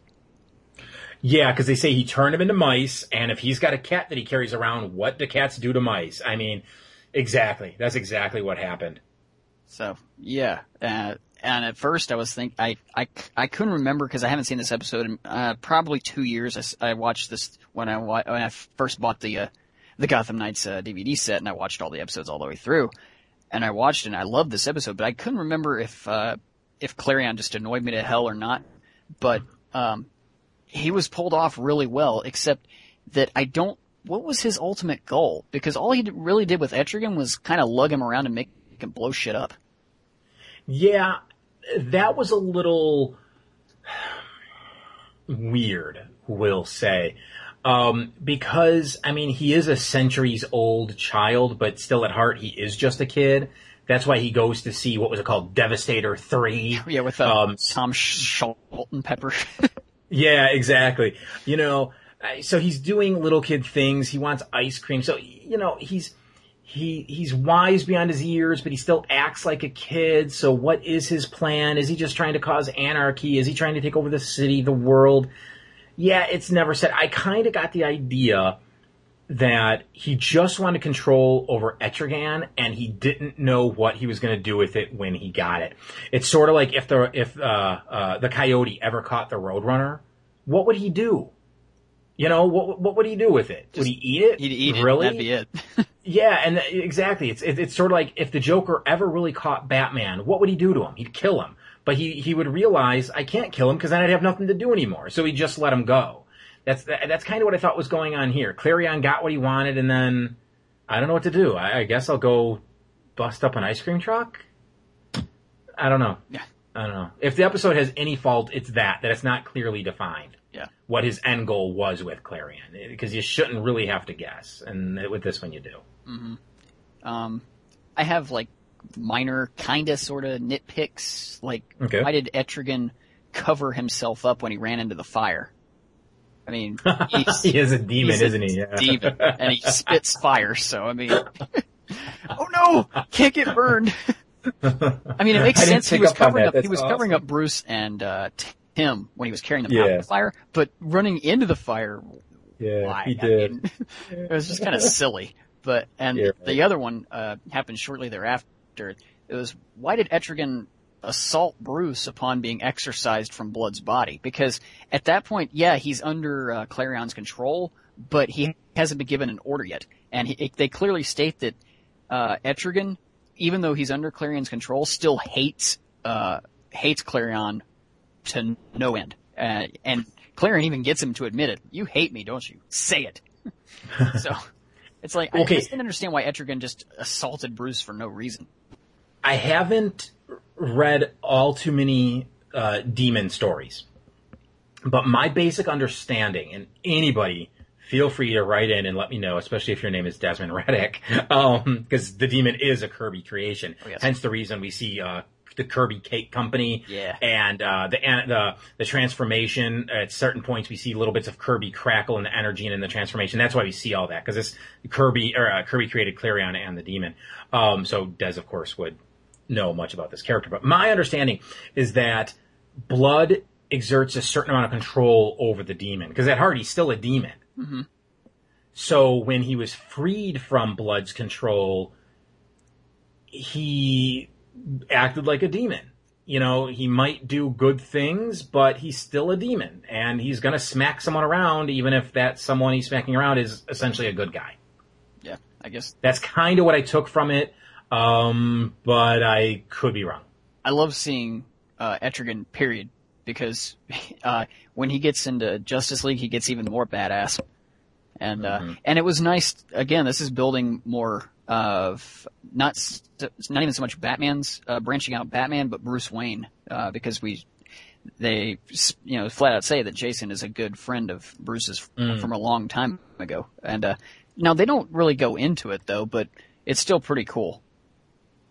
Yeah, you have to assume, based on the fact that at the end, Batman is able to use a little black magic that he probably did some training with blood back in the day. Yeah, it's kind of cool. It's it's uh, you know, we know that Batman is one of the most formidable fighters in the world, and you know, arguably the world's greatest detective. But it's it's kind of neat that he is even you know somewhat trained in the mystic arts, even though he flat out admits that he hates magic.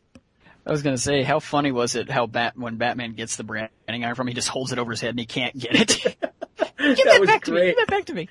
because I I love how Batman interacts with Klarion because Klarion starts mouthing off to him. No one's talked to me like that in ages, and he's like, "It's a." What does he say? It's.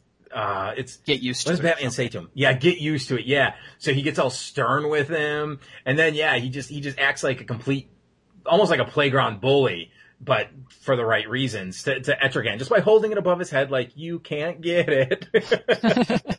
yeah. I said Etrigan. I meant uh, Klarion. Sorry, sorry. Um, now Klarion never comes back, does he? As you said, Morgan Le Fay comes in. Uh, her son comes back. Oh shit! What was her son's name? Uh, Mordred. Mordred. Yeah, they come back, but Klarion doesn't come back. No, Klarion. This is his only appearance. Ah, okay, that's a little He's- bit of a shame. I would like to see him come back. Well, he's referenced in a, in a Batman Beyond episode, but that's Oh. uh, in uh, Revenant. Huh. It, Huh. uh, yeah, Bruce is talking. I think he's talking to uh, Terry, and he uh, he uh, he talks about how he actually does now. He believes in the supernatural due to uh, uh, his uh, run-ins with uh, zombies and witch boys. nice. That's very nice. Yeah, I think the only thing I would have added to this episode would have been um, having the demon speak in rhyme. He does r- rattle off one rhyme at the end, but it's a spell. You know, so it's it's it's a little different. But in the comics, depending on who's writing him, he speaks in rhyme. Um, I wish I had some of the comics in front of me to like give you examples of his rhymes, but I think it's a neat little character trait because you don't see too many characters doing that. Um, but I like you know like the Riddler, you can only use him so many times because it's hard to come up with good riddles. Yeah. I have to assume that it's not easy to write dialogue like Look all the the characters' Hatter. dialogue in rhyme all the time. What what about the Mad Hatter? Well, he talks he talks in rhyme in the uh, in the episode Knight Time that we talked about a couple episodes ago. Mhm. Uh, when he's talking to uh, Superman disguised as Batman, and I have to think there's no way they could just do that with the Mad. Even though that is definitely part of the Mad Hatter's character, there's no way they could do that with him. There's probably no way they could do it with the Demon because he doesn't talk in rhyme in Justice League either. So, yeah, I imagine it'd be hard as hell. does the demon ever officially join the league, or is he just sort of like there from time to time? I don't remember. I mean, I know he's in a, a couple of stories. I think I he does remember if he's actually on the team. I have to think he does officially join the league because in one of the JLU episodes, uh, where uh, Shayera and Wonder Woman have to go into into Hades to stop uh, Felix Faust, uh, he and Zatanna and Doctor Fate are all shown in a room just in agony because all magic users' powers have been disrupted and because of Felix Faust uh, tampering with uh, the the the running of hell, really. Oh, okay. So I think he did officially join the league. That's weird. That's a weird addition to the league. I gotta tell you. Yeah, it is. like, oh, who, who should we get on our roster next? I know. How about that guy who's actually a demon from hell? Doesn't pretend he's a demon. No, he's really a demon. Let's get him. He brings us Don't- don't experience we couldn't get otherwise. Yeah, don't worry. He won't lose control. No one will get a hold of him. Oh, Batman will keep him under control. yeah, exactly. exactly. Don't worry. He's cool. uh, do you have anything else to say about this one before we get to our scores? No, it's but it, it's just it's a great great episode and it's a lot of fun to watch. It is. That's that is true. Okay, so going back to Animal Act, what do you give that one? Uh, straight down the middle, five out of ten.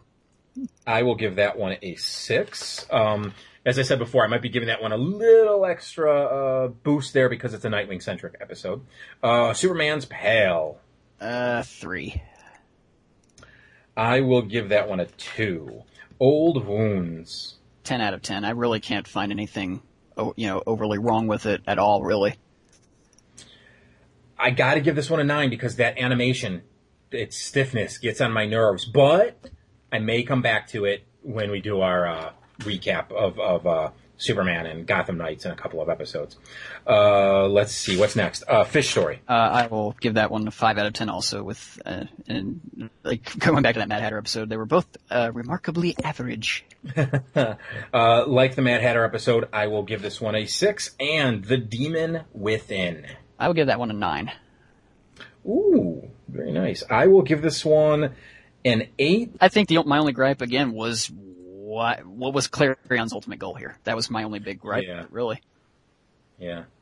I don't know. I don't know. That's that's that's such a good point. It really is. Um. Anyways, uh, you know what I'm pleased about here is that we in this episode we had, yeah, we had some, you know, a really crummy Superman episode and sort of an average Superman episode, but f- for the most part we had a really good string of of Batman episodes. Oh yeah, and we haven't really had that in Gotham Knights so far. Not not successive great episodes.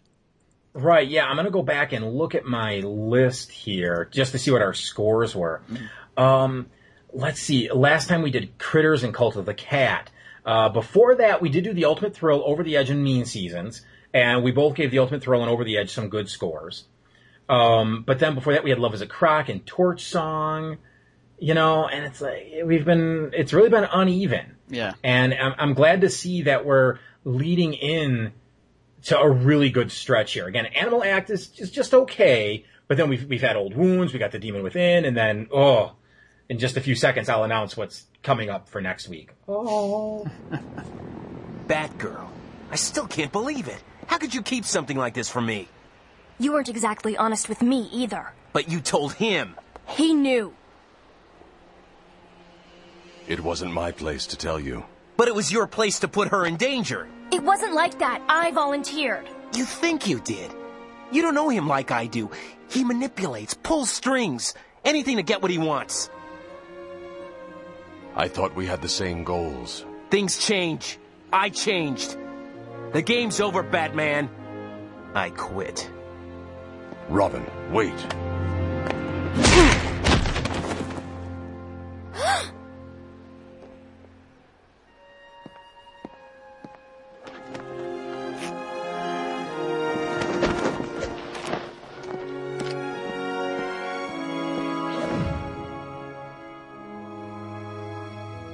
Feedback in the form of emails and MP3s can be sent to feedback at worldsfinestpodcast.com. That's feedback at worldsfinestpodcast.com. Next time on World's Finest Podcast, we'll discuss two episodes of Superman the Animated Series, those being Unity and the Demon Reborn, and three episodes from Gotham Knights, Legends of the Dark Knight, Girls Night Out, and Mad Love. For James Doe, I'm Michael David Sims saying thank you for listening to World's Finest Podcast.